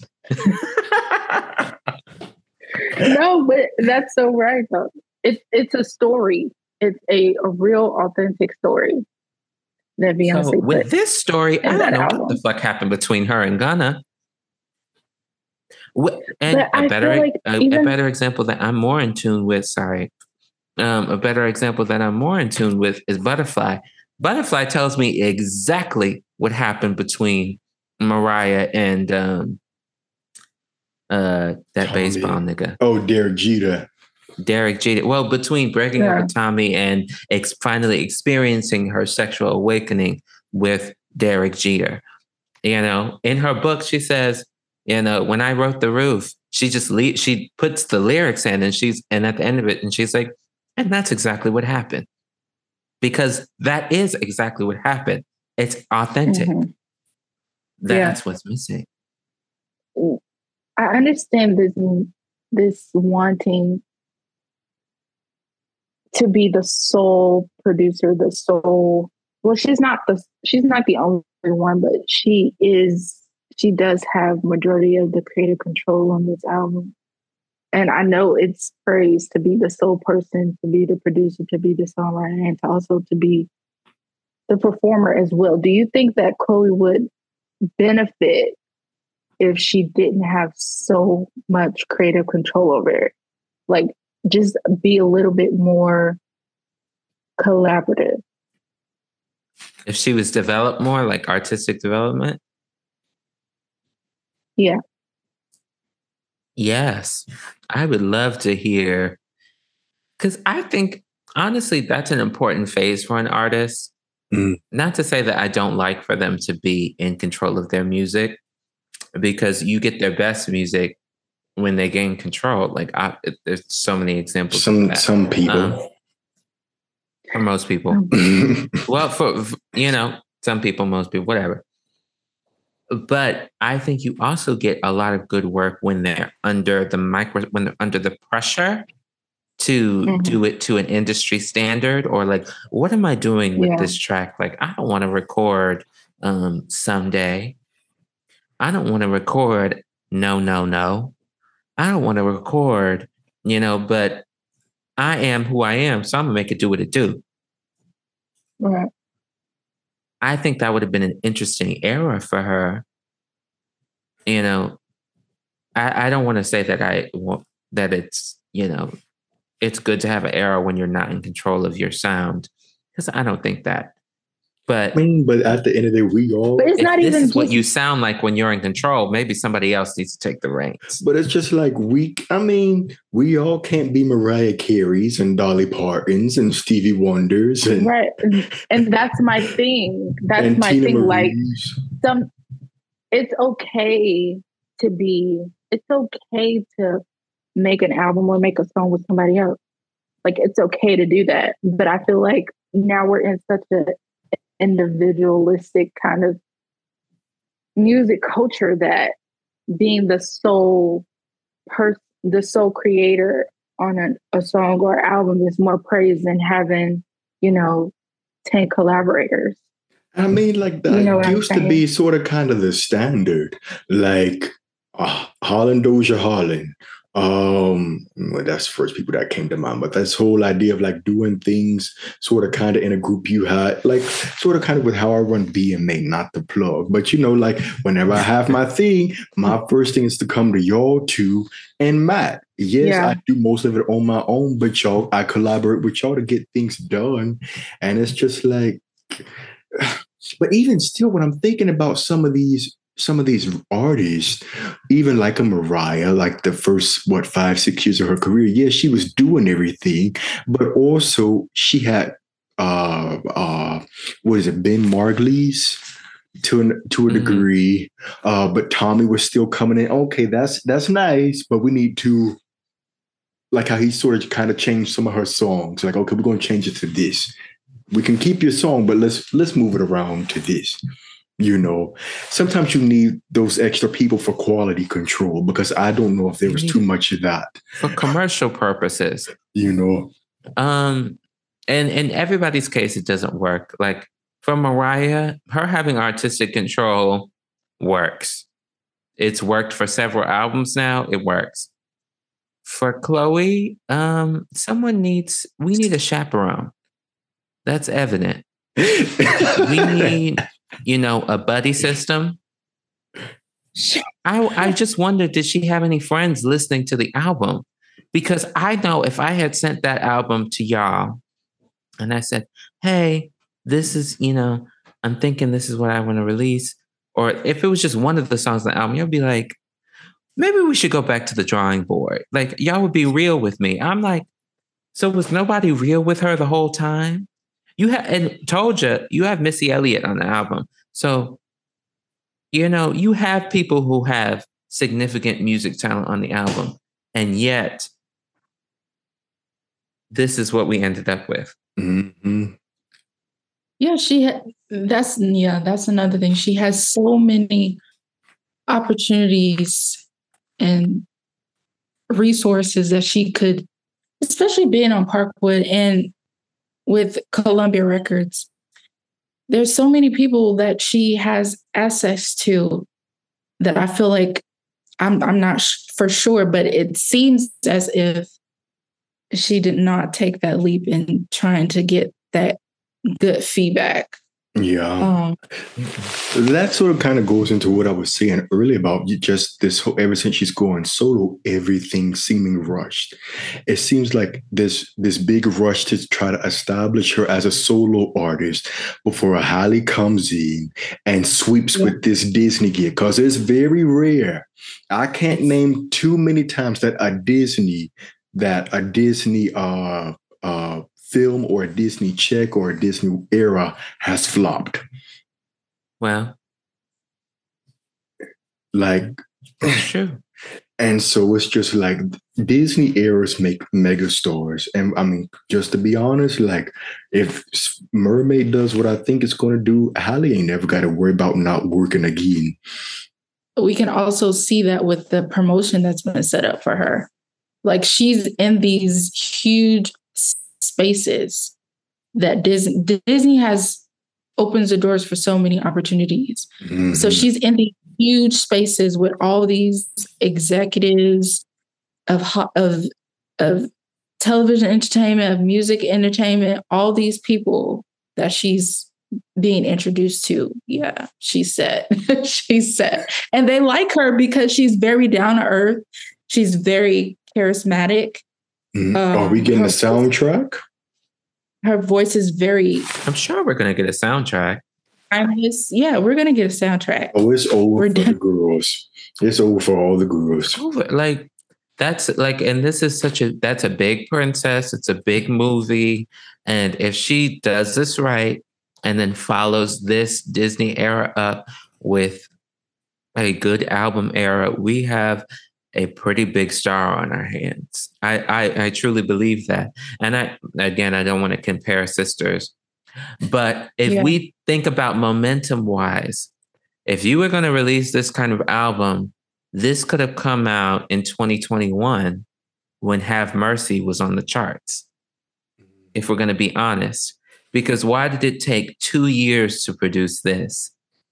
If we're being really Well- honest about that. She said, I remember one time when Have Mercy came out, remember that it was going to be a part of a album. We don't know if it was going to be part of the In Pieces album, but it was going to be a part of a album. And then when somebody asked her on the live when she was um after she had previewed um Surprise and Treat Me Mhm. and from other songs, I think Cheat Back was in that thing, but she said, Oh, my album's done.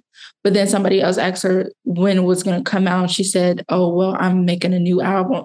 So I believe that In Pieces was the second album that she was making. So, like, there wasn't a lot of time between her announcing the debut from her going to, Oh, my album's done to, Oh, I'm making another album. So to me, it feels like, yes, it was rushed and there wasn't a lot of time with this album and we can kind of hear that and we can see can hear that, there wasn't in the enough time writing, in the production, in the you know, we we were talking about. I think you mentioned it the other day. The that the Harmony girls are locked down. Beyonce, Brandy, Faith Evans, all the ja- not really Jazmine Sullivan, she's a run girl, but those girls who do Lana Del Rey is a harmony girl, It's a Harmony girl. you know, like Um, and I'm not. I hate to say it, but these the, it sounds sloppy on this album. Like the harmonies aren't cute; they're kind of ugly in a lot of places. Um, and I don't want to be harsh with it, but like if you're going to be that type of girl, it needs to sound lush, full, and beautiful mhm. you know and i don't know if your voice isn't doing that the production isn't the mixing isn't doing that like i don't know what's not doing that but you're not meeting what we expect mm. from a harmony girl if that's the girl you want to be. But again it's like what girl are we trying to be? You seem to be not trying to break the mold you're trying to fit into a mold yet Yeah. you none of it is like you we put in squares and triangles baby. Nothing's working so my question now is for y'all is what each one of us what would you where would you go from here? How do we clean this? I would low-key call this a mess of an era. I feel like there's there, but there is time for saving. there's a lot of no. Like, this album? There's there's time for saving. The album or the era the era, not the album. the album is done. The- album is done. You know? So like if I'm my thing is like if I'm getting feedback mostly on like the production side, um, the lyrics, what I'll do is the live show, especially she's going on tour soon, right? Next week, I believe. yeah next week The show has to be totally different from what's on that record. It has to be there has to be some kind of like I don't I, I would put my energy in a live show and just make it a, a completely different experience. Something that you would feel different than what you felt when you heard the album. And I feel like that would be the saving because the the studio album is already in stone. It's already on streaming. So you can't go back and change that. But you could control what it is that you're putting out there in the live show. And I think that's where my attention would be. But then after the live show is over, I'm leaving. I'm leaving for a good two to three years. And I'll come back with a I'm ta- sophomore album that I'll take the criticisms that I've gotten from the first album and come out with something a little bit much better than what I've already put out. I Yeah. agree. I think the I think taking criticism is a big thing for Chloe that needs to happen because some of the responses to things, because honestly, some of it has been mean and some of it Yeah. has been very harsh. a lot of it has Um, been mean.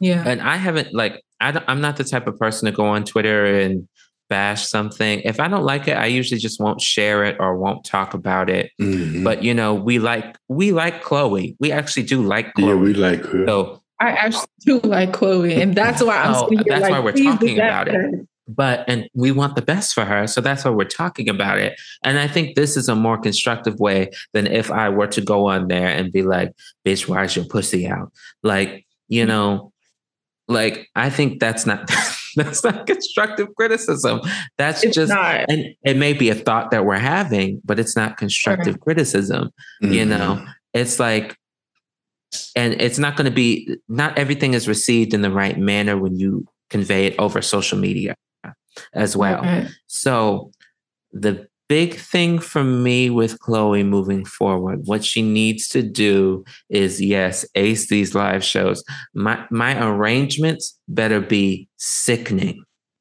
i better have Mhm. an i better have Rickey Minor on my list better be my bodyguard era arrangements. The, Yes. This better be a. I better have nasty medleys. I bet you know, like I need that type of production from the show. Like I don't know what type of budget she has for visuals and uh, Yeah. you know stage production, but you can do what you can do the best you can with what you got. I'm a firm believer Mhm. with that with the stage. You know, if you know Yeah. what you're doing, we've t- we talked about this with the PowerPoint girls. The PowerPoint girls just need to hire a videographer to handle, and that can use for their whole. t- They can use that for their whole tour. Anyways, Yep. side that's a side note. But and then after that, when we're taking on a new era, we need to really focus on what is a Chloe sound. What is Yeah. a Chloe sound? What is not just just hypersexual and inauthentic? Like what it what it what do I sound like? That's what she really Yeah. needs to go in and think. And am I meant for the mainstream? Am I meant to be a girl who's a producer? Am I meant to be Yeah. the back end girl? Am I meant to am I meant to grab my Grammys and my Oscars from my producing and writing credits? Is that maybe what I'm supposed to do?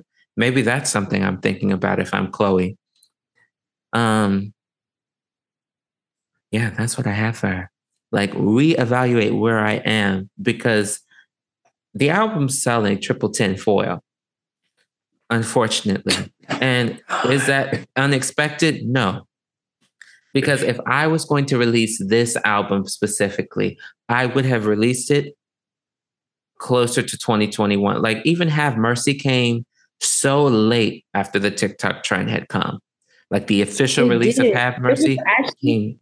Yeah, it was actually, and that's my thing. Like, I was very confused about that because I think it was a birthday post that she did have mercy with, and then it became a huge sound. Like, I feel like if that was a song, if you're teasing the song, it needs to come right after because Mm. it already took its course. People then already made challenges, and it kind of like went on to something else. But you still need to release a song. But now everybody's kind of moved on Yeah. that didn't make sense to me. Everyone's moved on. And then we, and then also the video that accompanied this teaser, people thought that that was going to be the visual for it. And then, then you come out with this, you come out with blonde, you know, blonde dreadlocks, and uh, you know what I'm saying? Like it was, it was weird. Like Spread eagle on a front video was lawn. like college prep kind A of thing. freshly mowed lawn. okay. Fertilizer in the puss. Like it was weird. It was weird. well, in the public eye, you know, as much as people uh, uh, like sex, and as much as sex sells, people also view sex as bottom of the barrel. And so, as it stands from a public standpoint, she's already at the bottom. So it's nowhere to go but up. What up? So if I were Chloe, I would sort of kind of take a page out of Nicki Minaj's book. Um, that transition from Pink Friday to Pink Print, where she got rid of wearing the Tamagotchi and the whatever, you know, and she cleaned everything up. So there's still time for her to change that, to change the image or to shed the overtly gimmicky, sexual, whatever you want to call it. And um that'll be my first thing. And uh and I'm not saying she can't be sexual, but you know, you can reel it in. You know, you can reel it in. Because I feel like if she, Don't make it a focal point Mhm. of everything. Just like Nicki Minaj and the what the colored wigs or the whatever she was going with, sort of like a Gaga too. Like all that, the meat dress, everything was a spectacle. Remove that. Um, but those were successful eras you're comparing. You're comparing success and intrigue to flop. yes, but we. But my thing is, we tend to. We at one point in time, I know a lot of people associated those theatrics with those artists. Luckily, in their cases, the music matched. You know, um, but uh, I, so I would do that. But also, I would either, if she is as much of a producer and like a process girl, as they said in their inter, as Chloe and Halle said in their interviews, I wouldn't mind taking the Jazmine Sullivan route because people were like, "Well, Jazmine Sullivan was gone for five, six years." Well, yeah, but Jazmine was also working and collecting gold records on everybody else's behalf. You know, so if she's that kind of girl, you know, take especially while if this Disney ever pops off like it needs to or like it's going to, take them two years off and do something for the other kids, and then okay, once that Disney ever ends, come back out with your own personal project of what you've gone through for the past two three years. You know, and I think that that would be a setup for success. And then also that also worked with uh Victoria. What's that? What's her name? Victoria Monet. Victoria Monet. Yeah. yes. Yes. She she was writing for people for a very very long time, and she's kind of just now getting her like solo spot. But the thing is, she had all that time, but she didn't waste it. You know what I'm saying? Like she when she when it was her solo time, everything was on point from the sound, from the way she performed, uh, her visual aspects, everything was on point because she used that time that she was not in the spotlight to create who it is that she wanted to present through her art.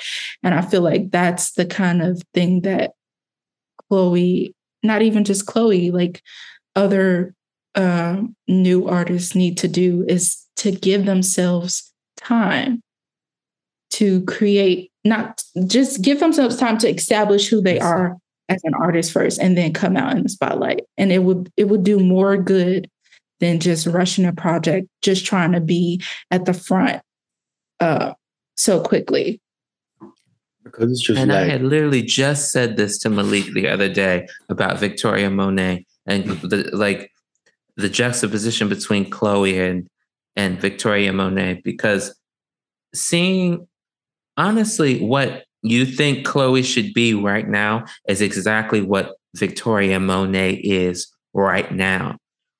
This album, Jaguar, now I'm not saying it's the biggest era that's ever happened, but it is a it's an era that she's stuck with, which was something we talked about. She's stuck with this era. The visuals are cohesive. The sound is cohesive.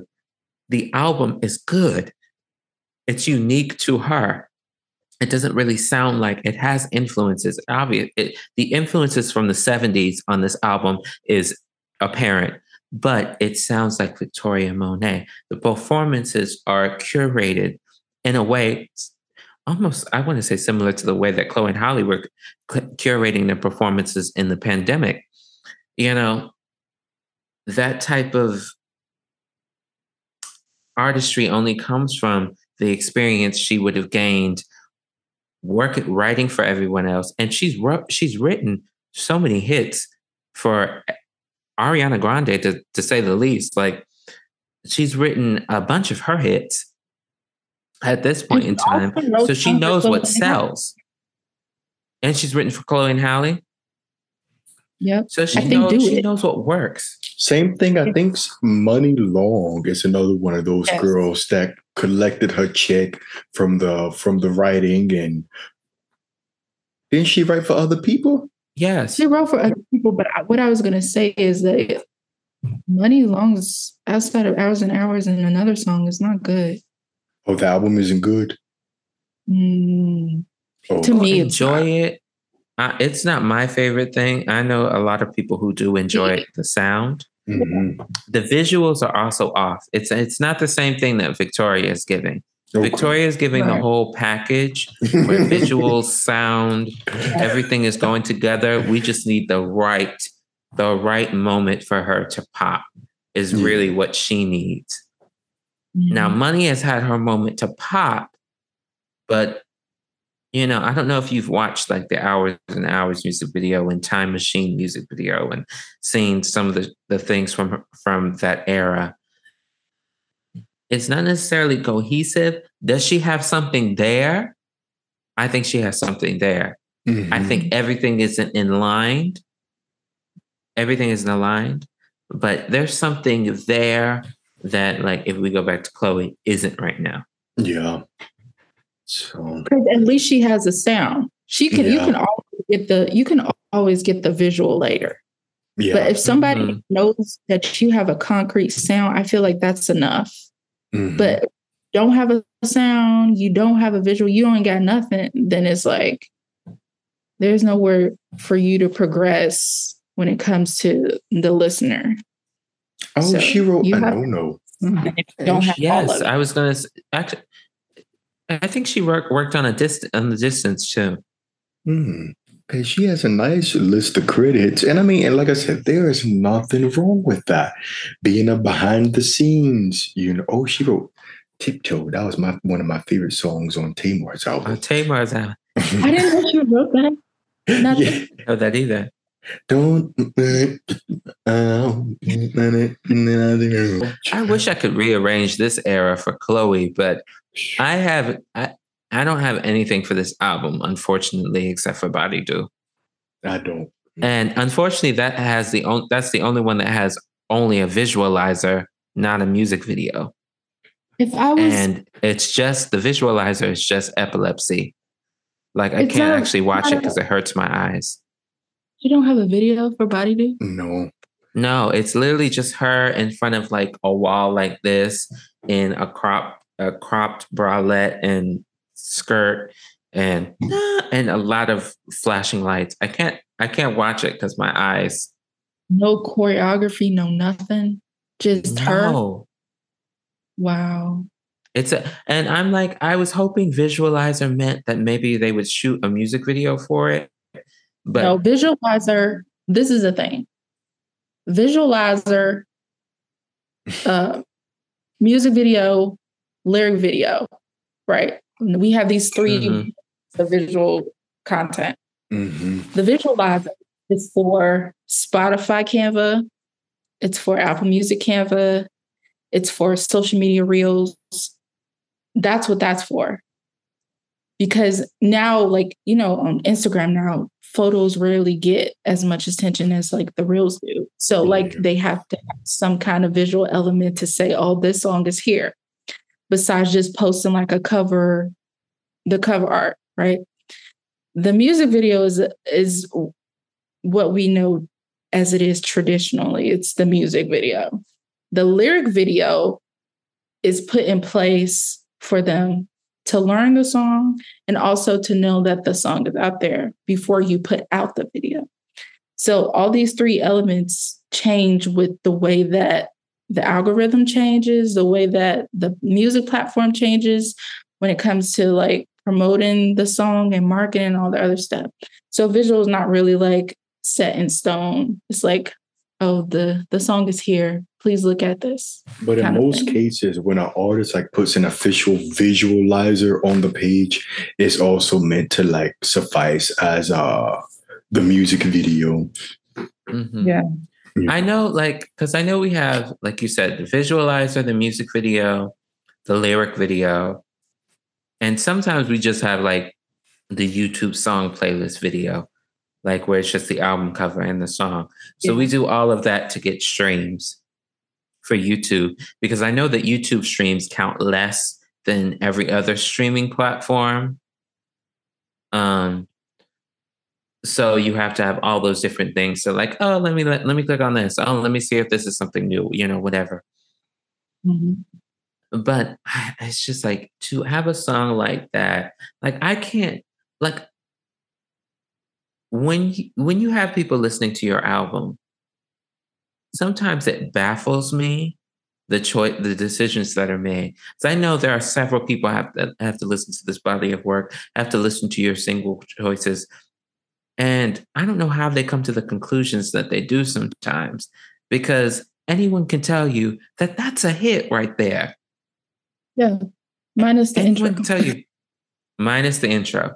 Like anyone would tell you, hey, top that part, and then that's a hit. And this You is also like her not having, and this is a dance song. And when you have dance songs, you have to have some kind of Beyonce. I'm not talking about you, but Someone you have to, these. right. You have to have some element of excitement going on, whether that's choreography, whether that's whatever. It has to have a visual with it because people want to see. They want to see the song in fru- in fruition. Now, what I what were we talking about? it, this being a dance song with no visuals because I feel like one of the reasons why I do it was uh as I, I'm gonna call it a like a almost hit because they can't help they released it during the pandemic. But I still remember what was it the, Yeah, exactly. but just imagine if we were out able to get out during the summer and Yes, do that. like there were cer- there were certain songs during the pandemic that I know that were hits anyway, but I know had this had been a normal time, it would have been like a nasty moment. Like people would have been, and there are certain, and like you were saying with the with the shoulders, there are certain songs that you know, like if somebody Mhm. does a certain movement, you're gonna be exa- taken right back to that moment. If i flip my hand in a certain way, you're t- I'm taking you right back to single ladies. You know what I'm saying? You know. Even so that's Toni why the dance little- element can be so. Hmm? Oh, the, yes. Braxton. Wait, wait, the Toni Braxton. Do you think I am? Yeah. You know, the the hit, the arm. It takes you Yeah. back to that moment. And that that, you know, it doesn't happen for every dance song. But you know, but I do At think it's that's silly. an essential element. I think it's silly to release a dance song with no video in a climate where everybody's consuming dance music right now. Mm. Hello? You You know, are not Beyonce, unfortunately. I mean, at least Can't that give- re- release a whole house album or a whole dance record and not have some type of visual with if it. she was smart, she would have marketed this to the gays. Body do to the gays. Mhm. You know, The what- gays have an almighty dollar. But that's all that that also tells us that like you don't have content for after the album is released besides that tells me that you didn't y'all didn't as a team, not just Chloe, but as a team didn't think about post release and barely even thought about pre-release because what do we get? Nothing, right? We got the singles, a video with Chris Brown, and that was it. And I think The album is- got the day of the album release, we got Cheat Back. And I think we only got that video because Future is on the song. So they wanted to Exactly. probably capitalize on his name and Right. use and, and put that as a video. That's the only reason they invested in that. if it's not already, Body Do is going to be trending on TikTok. And I feel like, I feel like you can just listen to a song and know that it's going to trend, especially something like Body Do.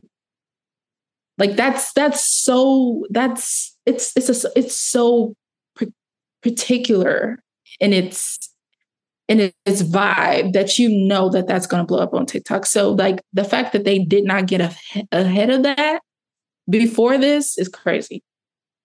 And you know, this is something interesting because I know y'all don't listen to K-pop, but K-pop has a lock on basically those companies know all the social media forms.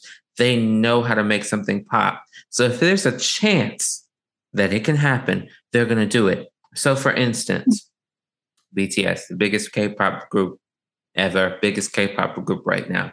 They're all doing solo work right now.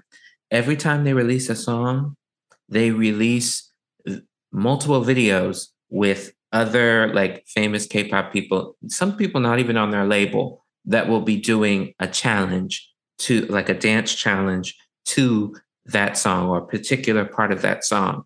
They already uh, carve it out that we're going to make this happen. So if it pops off, or if it does, if it just pops off with the with the army, it pops off with the army. If it goes viral, it goes viral. Which they've had that happen several times. Like it's a they know the formula, and so they do yeah.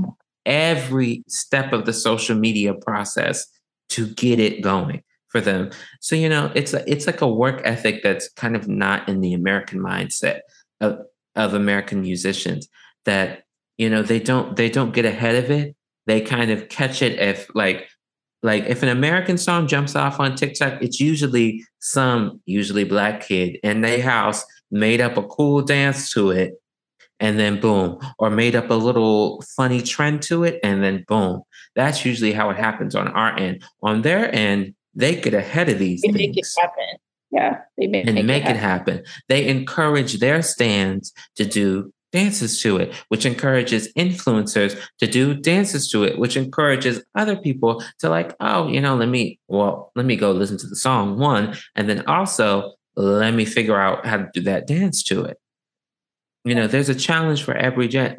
I'm not saying that that's like a perfect methodology. Yeah. But I'm saying, you know, it's an effort that you're trying to out there. You're trying to At do least, something. It's they have their ear to the ground on it. Yeah. Yep.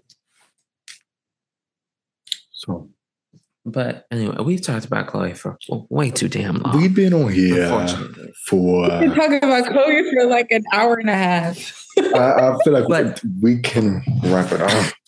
We can, we can wrap up. Um, but I just want to say, and I, I feel like that goes to show that we think there's something in this girl. Yeah, definitely. there's something there that is not getting I don't know if it's on her end, the label. I don't know what what aspect is completely out of whack, but something or multiple aspects of her production team are completely out of whack with what she should be doing. It's, it's, it's just like I think talent go down the drain. I think, I, and this will be my like my summary of my thoughts and feelings on the album and uh, everything that's happened in the solo career as of late. I think solo Chloe as a solo artist can best be summed up as um, we were rooting for you. We were all rooting for you. I have yeah. never in my life yelled at a girl like this. Yeah. When you see these hate tweets, Chloe, you turn around and you look at the mirror and you take some accountability for yourself. like that's, yeah. I mean, in, in the midst of all the hate, that is the common thread that I get from it is we were all, she's not like these other girls, and we were all rooting for her. Yes, and that's why we have some that's why our expectations are so high because we know that she's super talented. We know what she can do. But the thing is, she's just not doing it. You're not doing it, girl. You're if not. The material isn't there, and I have to say, like, if it's not there by the next era, because I, I honestly don't know after a project like this if she's going to get dropped as a solo artist. They still Be- do that. They still do that. They, I mean, they will drop you or shelve you. And, mm-hmm. and, and most times they might shelve you because you know a lot of a lot, a lot of these record labels will just hold on to people so someone else can't get a hold of them, you know? Yeah. If we see that happen, I wouldn't be necessarily surprised. Record labels record record labels respond to sales and sales only. Yeah. Yeah, I mean, I, and this ain't this ain't the seventies, eighties, nineties anymore. You can't release one or two flop albums, and then they wait for you to get a hit on the third. If you ain't coming out the gate swinging like that, you know, you ain't no Nancy Wilson, unfortunately. Shit, not even a Margie Joseph, you know, or Shirley Brown. like Last night and night before. but I feel like She could just walk the floor. I feel like she may get one more shot. I'm I'm sort of kind of confident that she'll get one more shot. She has too many people, she has access to too many resources and too many people in her corner. I mean, at the end of the day, she has Beyonce in her corner. She'll get another shot. Now, what she does with that one, I don't Is know. that enough though? Because I mean, Beyonce is a big artist, but I ha- we have seen artists who have been backed by huge superstars who they get their one chance and it's not enough. They get signed kind of to that artist's offshoot label of their main label. I because I'm pretty Chloe's under like Parkwood, isn't she? yeah. Parkwood, like yeah. and they get their shot and that because we've had Whitney Houston produce acts didn't go anywhere. We've had Mariah Carey. Mariah Carey produced Trey both times. Didn't go anywhere. But her group You did. know, we've had her produce, huh? but her group did. She did have a group that kind of did a little something, but They you know, got they kinda went died with gold and platinum. Yeah, I mean, it's just like I don't think it should be an end all. Michael Jackson had a Brownstone, went platinum or double platinum out the gate. I don't think it's a uh, it's a guarantee, but it gives you a head start that is incomparable to many artists, and it's up for you. It's the equivalent of how can I say it? It's the equivalent, in my opinion, of Cissy Houston being your mother. It doesn't guarantee you success, but it it gives you a head start, and from there you have to do the work. Mhm. So, Hopefully she does it. No right. Well, anyways, I guess that concludes our section of hot topics. we've we've only hit two, surprisingly. Literally. I know we went somewhere else on the but first you know, one. um, I think it's it's it's been a moment. It's been a moment that is most pleasing to me. These, these so we're back with listener letters. So I as we're just starting this, I requested on some of the social media platforms a couple of questions or juicy opinions from the stands. And we would weigh in on those opinions and or questions answer a couple um, before we get up out of here. So this is this is one of my faves. Aquariums aquarian spam. They they gave me they gave me an opinion and then they also gave me an explanation so i'm going to give you the opinion and explanation out of all of the vocal trinity members celine is the most well-rounded of them all as far as celine goes when it comes to all aspects of singing whitney and mariah seem to have at least one weak area for example whitney's lower register and Mariah's head voice. Celine excels at both of these. Aside from raising the larynx and straining sometimes, see she she seems to have to not have many flaws. Out of all of the Trinity, her and Whitney have the best belts, head voice, and dynamics. And Celine and Mariah have the best agility and lower register, with Celine's lower register being the best. How do you feel about that? I don't feel any way about it. I mean, these are the kind of sounds like a Celine stan first off, and uh, Actually, Beyonce Stan. a Beyonce stan. Um, I mean, these are the kind of comments you get from like, and I never mind because I don't even know what to say because I can't. The diva gaze and the the vocal gaze. That's a very vocal gay comic, you know. Because you didn't say like saying Whitney had no low notes when she did a whole oh long way. You know, like come on now. What? But I'm gonna just edit that out. I, I mean, I don't, I don't know. Um, I'm not really a Trinity Stein, so I can't really weigh in. It's hard to give an opinion, especially one, I don't listen to Celine that much, right? Mhm. So I'm not really sure where she is strong in her in her vocals or where she is weak in her One. The other thing is uh, when we're talking about vocal technique, it's very scientific, right? Mm-hmm. So there is there there's never unless you sit down and really analyze each individually each individual voice there is no way that you can come to a clear a clear conclusion about who is better than the other right that's very hard to measure and i would like to add on to that that people generally think whoever they prefer of said group is the best technician.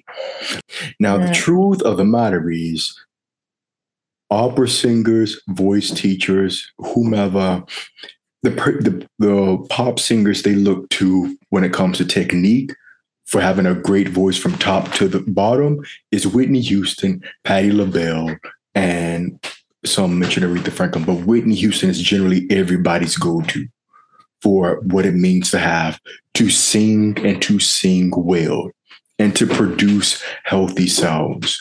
So, I mean, that comment just sounds like their opinion, you know. So that's that. I get what you're saying with that. The vote, I I don't. I also hate the term vocal trinity. To be honest, I was trying to look up when it where it came from a while ago, and I guess it came from the forum era um, of early, like earlier internet, the early 2000s. It comes from the forum era. When I was looking back, that like the furthest back that I could see it being said amongst the people were maybe like 2006 on the forums, from the forums that are still up and the websites and blogs that are still up. Um, so I don't necessarily like that term because I I just I get why we group them together, but um, I don't necessarily like that. Oh, different. they they so... also have very different uh very different music very different yeah. audiences. They all are international girls. Celine being honestly the biggest international girl, but you can't deny that Whitney and Mariah have a like Mariah more so in like Asia, Whitney more so in Europe, you know, have these giant international influences um, on the musical co- community. Um, somebody tried to say journalists would call them the vocal trinity. And I was like, vocal trinity is not something that a journalist would say. That just does not seem like somebody who went to school to say, no, no, no, no, no, no. Like that. doesn't went to school. you know. that. but uh, yeah, yeah. Um, I mean, if I had to say the most versatile, maybe I would go with. I, w- I would agree, it's Celine because Celine has some Whitney sounding material. Celine also has some Mariah sounding material. Celine has her whatever you her own material, and then she does other stuff. So I mean, I guess I can see that. Yeah. I guess you're saying Celine is the most technically proficient of the three. And uh, that's hard to say. No. And again, not. It's it's very. It, it mm. would be Whitney. It, Whitney has so many other external things that affect the voice, so we don't know where she would be today had those external issues. Now Celine is without those external issues, you know, thankfully. Well, and mm. Mariah is a whole different case because her voice is kind of an anomaly. We know who has the who's not the least technical of the bunch, you know, but that's neither here nor there. Someone asked on the YouTube question forum, what does the term free mean in, sing- in singing versus support or resonance? Um, it generally something you'll notice, especially as it concerns like technique, um, and pedagogy is people will use the same word uh, to describe different things, or people will use different things to describe the same thing. So, free, resonant, supported are basically all the same thing. A resonant sound is going to be supported, a resonant sound is also going to be free. If you want to know what that sounds like, listen to Whitney sit on that C sharp and greatest love of all. It's just uh, it's a it's a it's just a big open sound. Nothing is getting in the way. It's just like it just flows out. I mean, that's the best way. I mean, you know it when you hear it. It just mm-hmm. sounds mm-hmm. natural. It just whew, comes out. Look at the throat. Can you see the back of their throat? That's yeah. a good indication yeah. that it's quite free. Like you can hear it. You can just because something sounds good doesn't mean it's produced well, you know. But when something is really free, you know. And again, that's why almost any Dion performance, and that's free. Oh, mm-hmm. like there's a balance there, and then also like uh, even if it's like a bell or or anything like that, there's always going to be a ring mm-hmm. attached like it's it's open, it's big, it's booming, but there's also a ring to it. It's like almost like a mini, I don't want to say echo, but like it bounces off. Yeah. Isn't it? Mm-hmm. Something. Mm-hmm. Like yeah. Shirley Bassey is a great example of that. Like it's like they, they call, swallowed um, the mic. Yeah. They call um what's that lady? I don't know her music too well, but whenever I see clips of her, it's like the sound is just bouncing off of every brain cell. Uh, oh, what's her name? They call her the Ring. Uh, Achiago. Laura, Laura Fabian. Oh, Laura, Fabian. Fab- Fabian. Yeah, she sort of sounds like a lower Celine. Yeah. It's just when she opens her mouth, it's just every everything is it's reverberating off of your bones. Yeah. That's what a free what that's what free sounds like. Yeah. So all right. We have one more. Okay. It starts with call me delusional, but Beyonce might have the best vocal technique in contemporary music. From tone and emotiveness, which I know are both subjective, one can't really name a glaring flaw in her technical prowess. Every era, every area of her voice is developed to some extent. She has a wide supported range, incredible agility, operatic sounding head voice. She keeps a neutral larynx and has incredible breath control, smooth vocal transitions, and can do different dynamics and has a great lower register. Beyonce is a complete package. I feel like they they they acquired all the way they string words together. Again, you can tell they got all that from a YouTube video. what? Hey, Beyonce. That, I mean, like, that I mean, that's not a knock, but you can you can tell people who when they say certain things that they've gotten it from a YouTube yeah, video. You can. you can. It's okay. So Beyonce, she definitely is one of, I wouldn't say she's a soul, like the only person in the contemporary era to have a well developed voice, but she is one of them.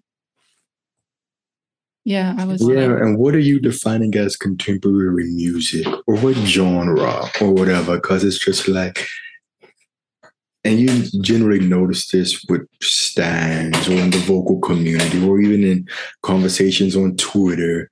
People, when they refer to contemporary, they're generally just talking about a very, very wow. Yeah, it's just like not realizing that the canon of music and the the oh, the spectrum of artists, mm-hmm, you know, is is so wide, so wide. So I think I think Jen I think because I mean Beyonce is probably the biggest pop star on earth um, at this point right now. Mm-hmm. Um, so I think we have to be talking about in the realm of pop. She's the best developed voice. I mean, you got Um, Lady Gaga. And I would still say Beyonce is the best. If if even including Lady Gaga, I would still say that Lady she's the best Gaga is solo in her. Judy Garland era. And the thing is, it's not even like it's not even peak Judy Garland. It's oh, is like- she? Is she? in the- Is she? Which Judy is? She, what about, you know the one that used to that blow- era of Julie Garland. Like it's like the last era, the last I don't know what do you call it? Like the era before she- her declining era. It's lonely. It's in her like Liza, Liza Minnelli era, you know. Yes, like thank you, thank you. Yes, Liza Minnelli. Dale. Let's get it. Uh, up ah. in the dispensary. I That still cannot believe that that is real. I swear, like I thought that was AI when I first heard it. Like Like, not I her and swear. Mary J. Blige being best friends for real. I didn't know that, that was real. I thought somebody was just being wow. I didn't know that was real. And but yeah, they, I, it's it's kind of funny because I remember me and my friend were like, "Oh, we'd love. I really love to go to a. I, we were talking about really loving to go to a jazz residency by uh, uh, Lady Gaga, and then I remember hearing that performance of Love for Sale, and I was like, and we both looked at each other, and we were like, ah. Oh yeah, I was thinking about going to that residency too, but then I was, and then I saw the price of the tickets, and I was like, you know what, we good on that. Maybe not. I would. I mean, I still would have loved to see her in that radio when they did that Radio City performance, and it was like the final farewell to Tony Bennett. I think I would have loved to see that. okay. For Tony Bennett, but not for Lady Gaga. Yeah, I mean, yes, for obviously for Tony Bennett, and you know, just to see Gaga in that element, I think would be fun too. And you know, it's Tony's like that was so sad. I don't know if y'all watched that little. They did a little special on him and his like the, how the dementia is exp- affecting him, and it, it it doesn't really affect his musical ability. It's like that's something that's hardwired into his semantic memory. But at this point. science, there's been a lot of studies that say that music, no matter what happens to your brain, music Mhm. will always be there. Like that will be your only, like, I guess, memory, whatever. It's ingrained in us. Like It- that's that's I think I'll be singing "Vision of Love" to the day I die. You know, word for word. Like, you know, because I think you you have to think how much time we spend with music daily. Like Yeah. someone like you, you, I, and, Milik, like you, me, and Milik, we are constantly listening to music, constantly involved with music content. But even like the everyday person is also constantly enveloped with music. You listen to the radio in the car, or you have your CDs in the car, depending on how old you are. Most likely, you have your Bluetooth connected, and Yeah. you're listening on Spotify. When you clean the house, you have music going. You know, it brings back Yeah. certain memories. Yeah, um, You know, I, never I too was, much early in the morning while you're cleaning the house. You know, Yeah. like those things never leave you. I did a I- Always in- around. in my psychology class, we learned that we make um, most of our memories, if not all of them, and the way we make connections to things are through music and through smell. yeah, yep. Mm. Our memories are connected through music and through smell. Mhm. That makes a lot of sense. That makes a lot of sense. Mm. Well, I because I could. Mm, let me not tell my business. Um, but music, for for sure, for sure, because there's not a the- not a song in my playlist that can't take me back to something, to a moment. Yeah. yeah. Yep. Every time I hear a diva's uh until you come back to me, I remember that night in July 2015 when my man told me he ain't want me no more. And then I got in my 1988 Chrysler LeBaron with the plush uh uh it was it was uh suede seats. It was a burgundy. Yes, it was it was suede seats because my grandfather gave it to me. And the first song I played because it didn't have a radio, so I just played music on my phone and I just put my phone on shuffle. And that was the first song that played. And every time I hear it, that's the thing I think about. I briefly feel that feeling and I just imagine riding down the highway after he told me he ain't want me no more. Mm-hmm. That's not funny it's not funny, but like the way it was introduced, it's just like. And why did you have a 1988? My grandfather, my grandfather gave it to me. Like oh, there was a time, like, like my grandfather. There was like this period of like five, ten years when literally everybody in our family had the same car it was like you know how some people trust it? You know like some families yeah. go by uh, they swear by honda accords or toyota camrys. He swore by the 1988 chrysler lebaron. And we all had them i kid you not. Oh. we all had them and he has one till this day. It's so a, a, core, a core memory from college and i know this is also a core memory for everybody on my floor specifically my roommate and my suite mate, um, I would play three different versions of at full blast, Vision of Love and Emotions every day for a fresh a freshman year in the dorms. Every day, I would play. I would play the studio version of each. Well, actually, I don't think I played the studio version of Emotions because I've never really liked the studio version of Emotions compared to the lives. The live is just better. The key is just better. It's just better. But a Vision of Love, I play the studio version. I play 2005. I'd play um, MSG. And then Emotions, I would play. I was real good because uh, this was this is when the Sweet Sweet Fantasy Tour was going on too. So I would play uh, uh, Paris 2016. I would play um, MTV Unplugged, and I would play um, Cologne 2000.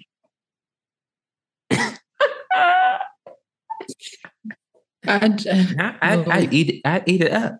I'd eat it up. And that's like a core memory from college, me terrorizing the entire floor with Mariah Carey. Or I remember the first Whitney song that I got hooked on again after she died because I wouldn't listen to Whitney for a long time. And I did not turn off All the Man That I Need. That's actually when I discovered Colding 93. Oh. that is. I think it's time to cut it because you know, once Sherrod get started on Colding 93, we're gonna yes, be here another hour and he gonna be like, why didn't they release that date? All the dates. if you have a comment or a question, I would like to open the floor to you for the next episode. So either leave a comment under this video um, and hashtag it listener letter, or send an email to the pop attic at gmail.com with your letter or your question. It can be a juicy opinion, it can be a question about anything musical. Hell, it could be a question about us. I don't know. Whatever you feel like talking to us about, and we'll discuss it on the next episode. Well, um, I think this has been a successful first episode of the Records in the Attic, the podcast featuring the Pop Attic, Dionne Warwick Archive, Black Music Archive. I'd like to thank them for coming along with me and agreeing to do this with me. This is something I'd like to do like maybe once a month. Once if we can, month. if we okay. if schedules permit. I mean, I feel um, like we um, can do once a month. Yeah. Because I didn't expect to be able to get I honestly didn't expect to be able to get this much content from one one recording. Sure, we've been sitting here for about five hours. Nigga, We- two and a half hours. Uh, I, the most that was dealing with damn Chloe. No dinner, no bathroom break. Okay. It's goddamn hot in here. Now, no, no, no, now, don't do this because we started at six o'clock. It is nine eighteen. Oh, okay. So Don't do this to me. We weren't be, we weren't sitting here for five hours. That's three hours and eighteen minutes. don't do me.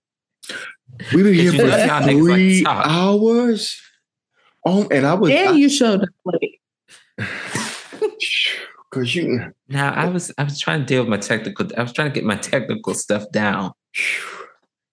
Jesus. but I'd like to thank everyone for watching the show. And if you're listening on Spotify or Apple Music or wherever you listen to pod- podcasts, thank you so much for listening to us. Um, and I guess we're going to leave you. I wanted to leave with a little recommendation, a little musical recommendation. So hopefully by next time you have gone and listened to this album or this song that we're going to recommend. So, Jada, do you have a suggestion for the kids? You know, I've been listening to Coco Jones, uh, "Simple" with a Babyface. So I think that's a really good, a really good contemporary R and B song. Ooh, okay, I'll give that a listen. I haven't heard of that. How about you, Milik? Um, Song or album? I'll, I'll recommend Life by Wild Orchid. Oh, Fergie's group. Yeah, that's like that's one of my most listened to songs. It is my most listened to song. It's it's sort of kind of like where I'm at right now. So life, yeah. Okay. I'm a I'm gonna go with um I know our viewers probably don't listen to a lot of K-pop or anything, which I feel like K-pop is a is a term that isn't that needs to be changed because it, it really just denotes that they're Korean. It's not really the style of music. Um but um Namjoon or RM released an album called um Indigo and I think everyone should give that a listen. If you are more the R&B pop girl, I would suggest starting with the song "Closer" from that album. Um, and someone you might know is also on that album. The first track is called "Yun," Y-U-N, and it's featuring Erykah Badu. So those kind of vibes, I think you should give it a listen if you haven't. You like R&B music, there's a lot of fusion on that album. You know, he is a rapper, you know, and ex- explore another side because, you know, I feel like over here we, we aren't as open to listening to music from other languages as other countries are listening to our music in English. Um, but that should change because there's a lot of good music out there from all over the world. So, you know, if you get the chance, listen to Indigo by RM. All right. So I'd like to thank my co hosts for coming up with me, my good friends, my good Judies. Have fun at the Reba concert. I wish I could come with you this week. Um, and we will see you next time. All right. Bye bye. Hey. Yo, I, so I got, I wasn't recording. I thought I was recording. Don't play.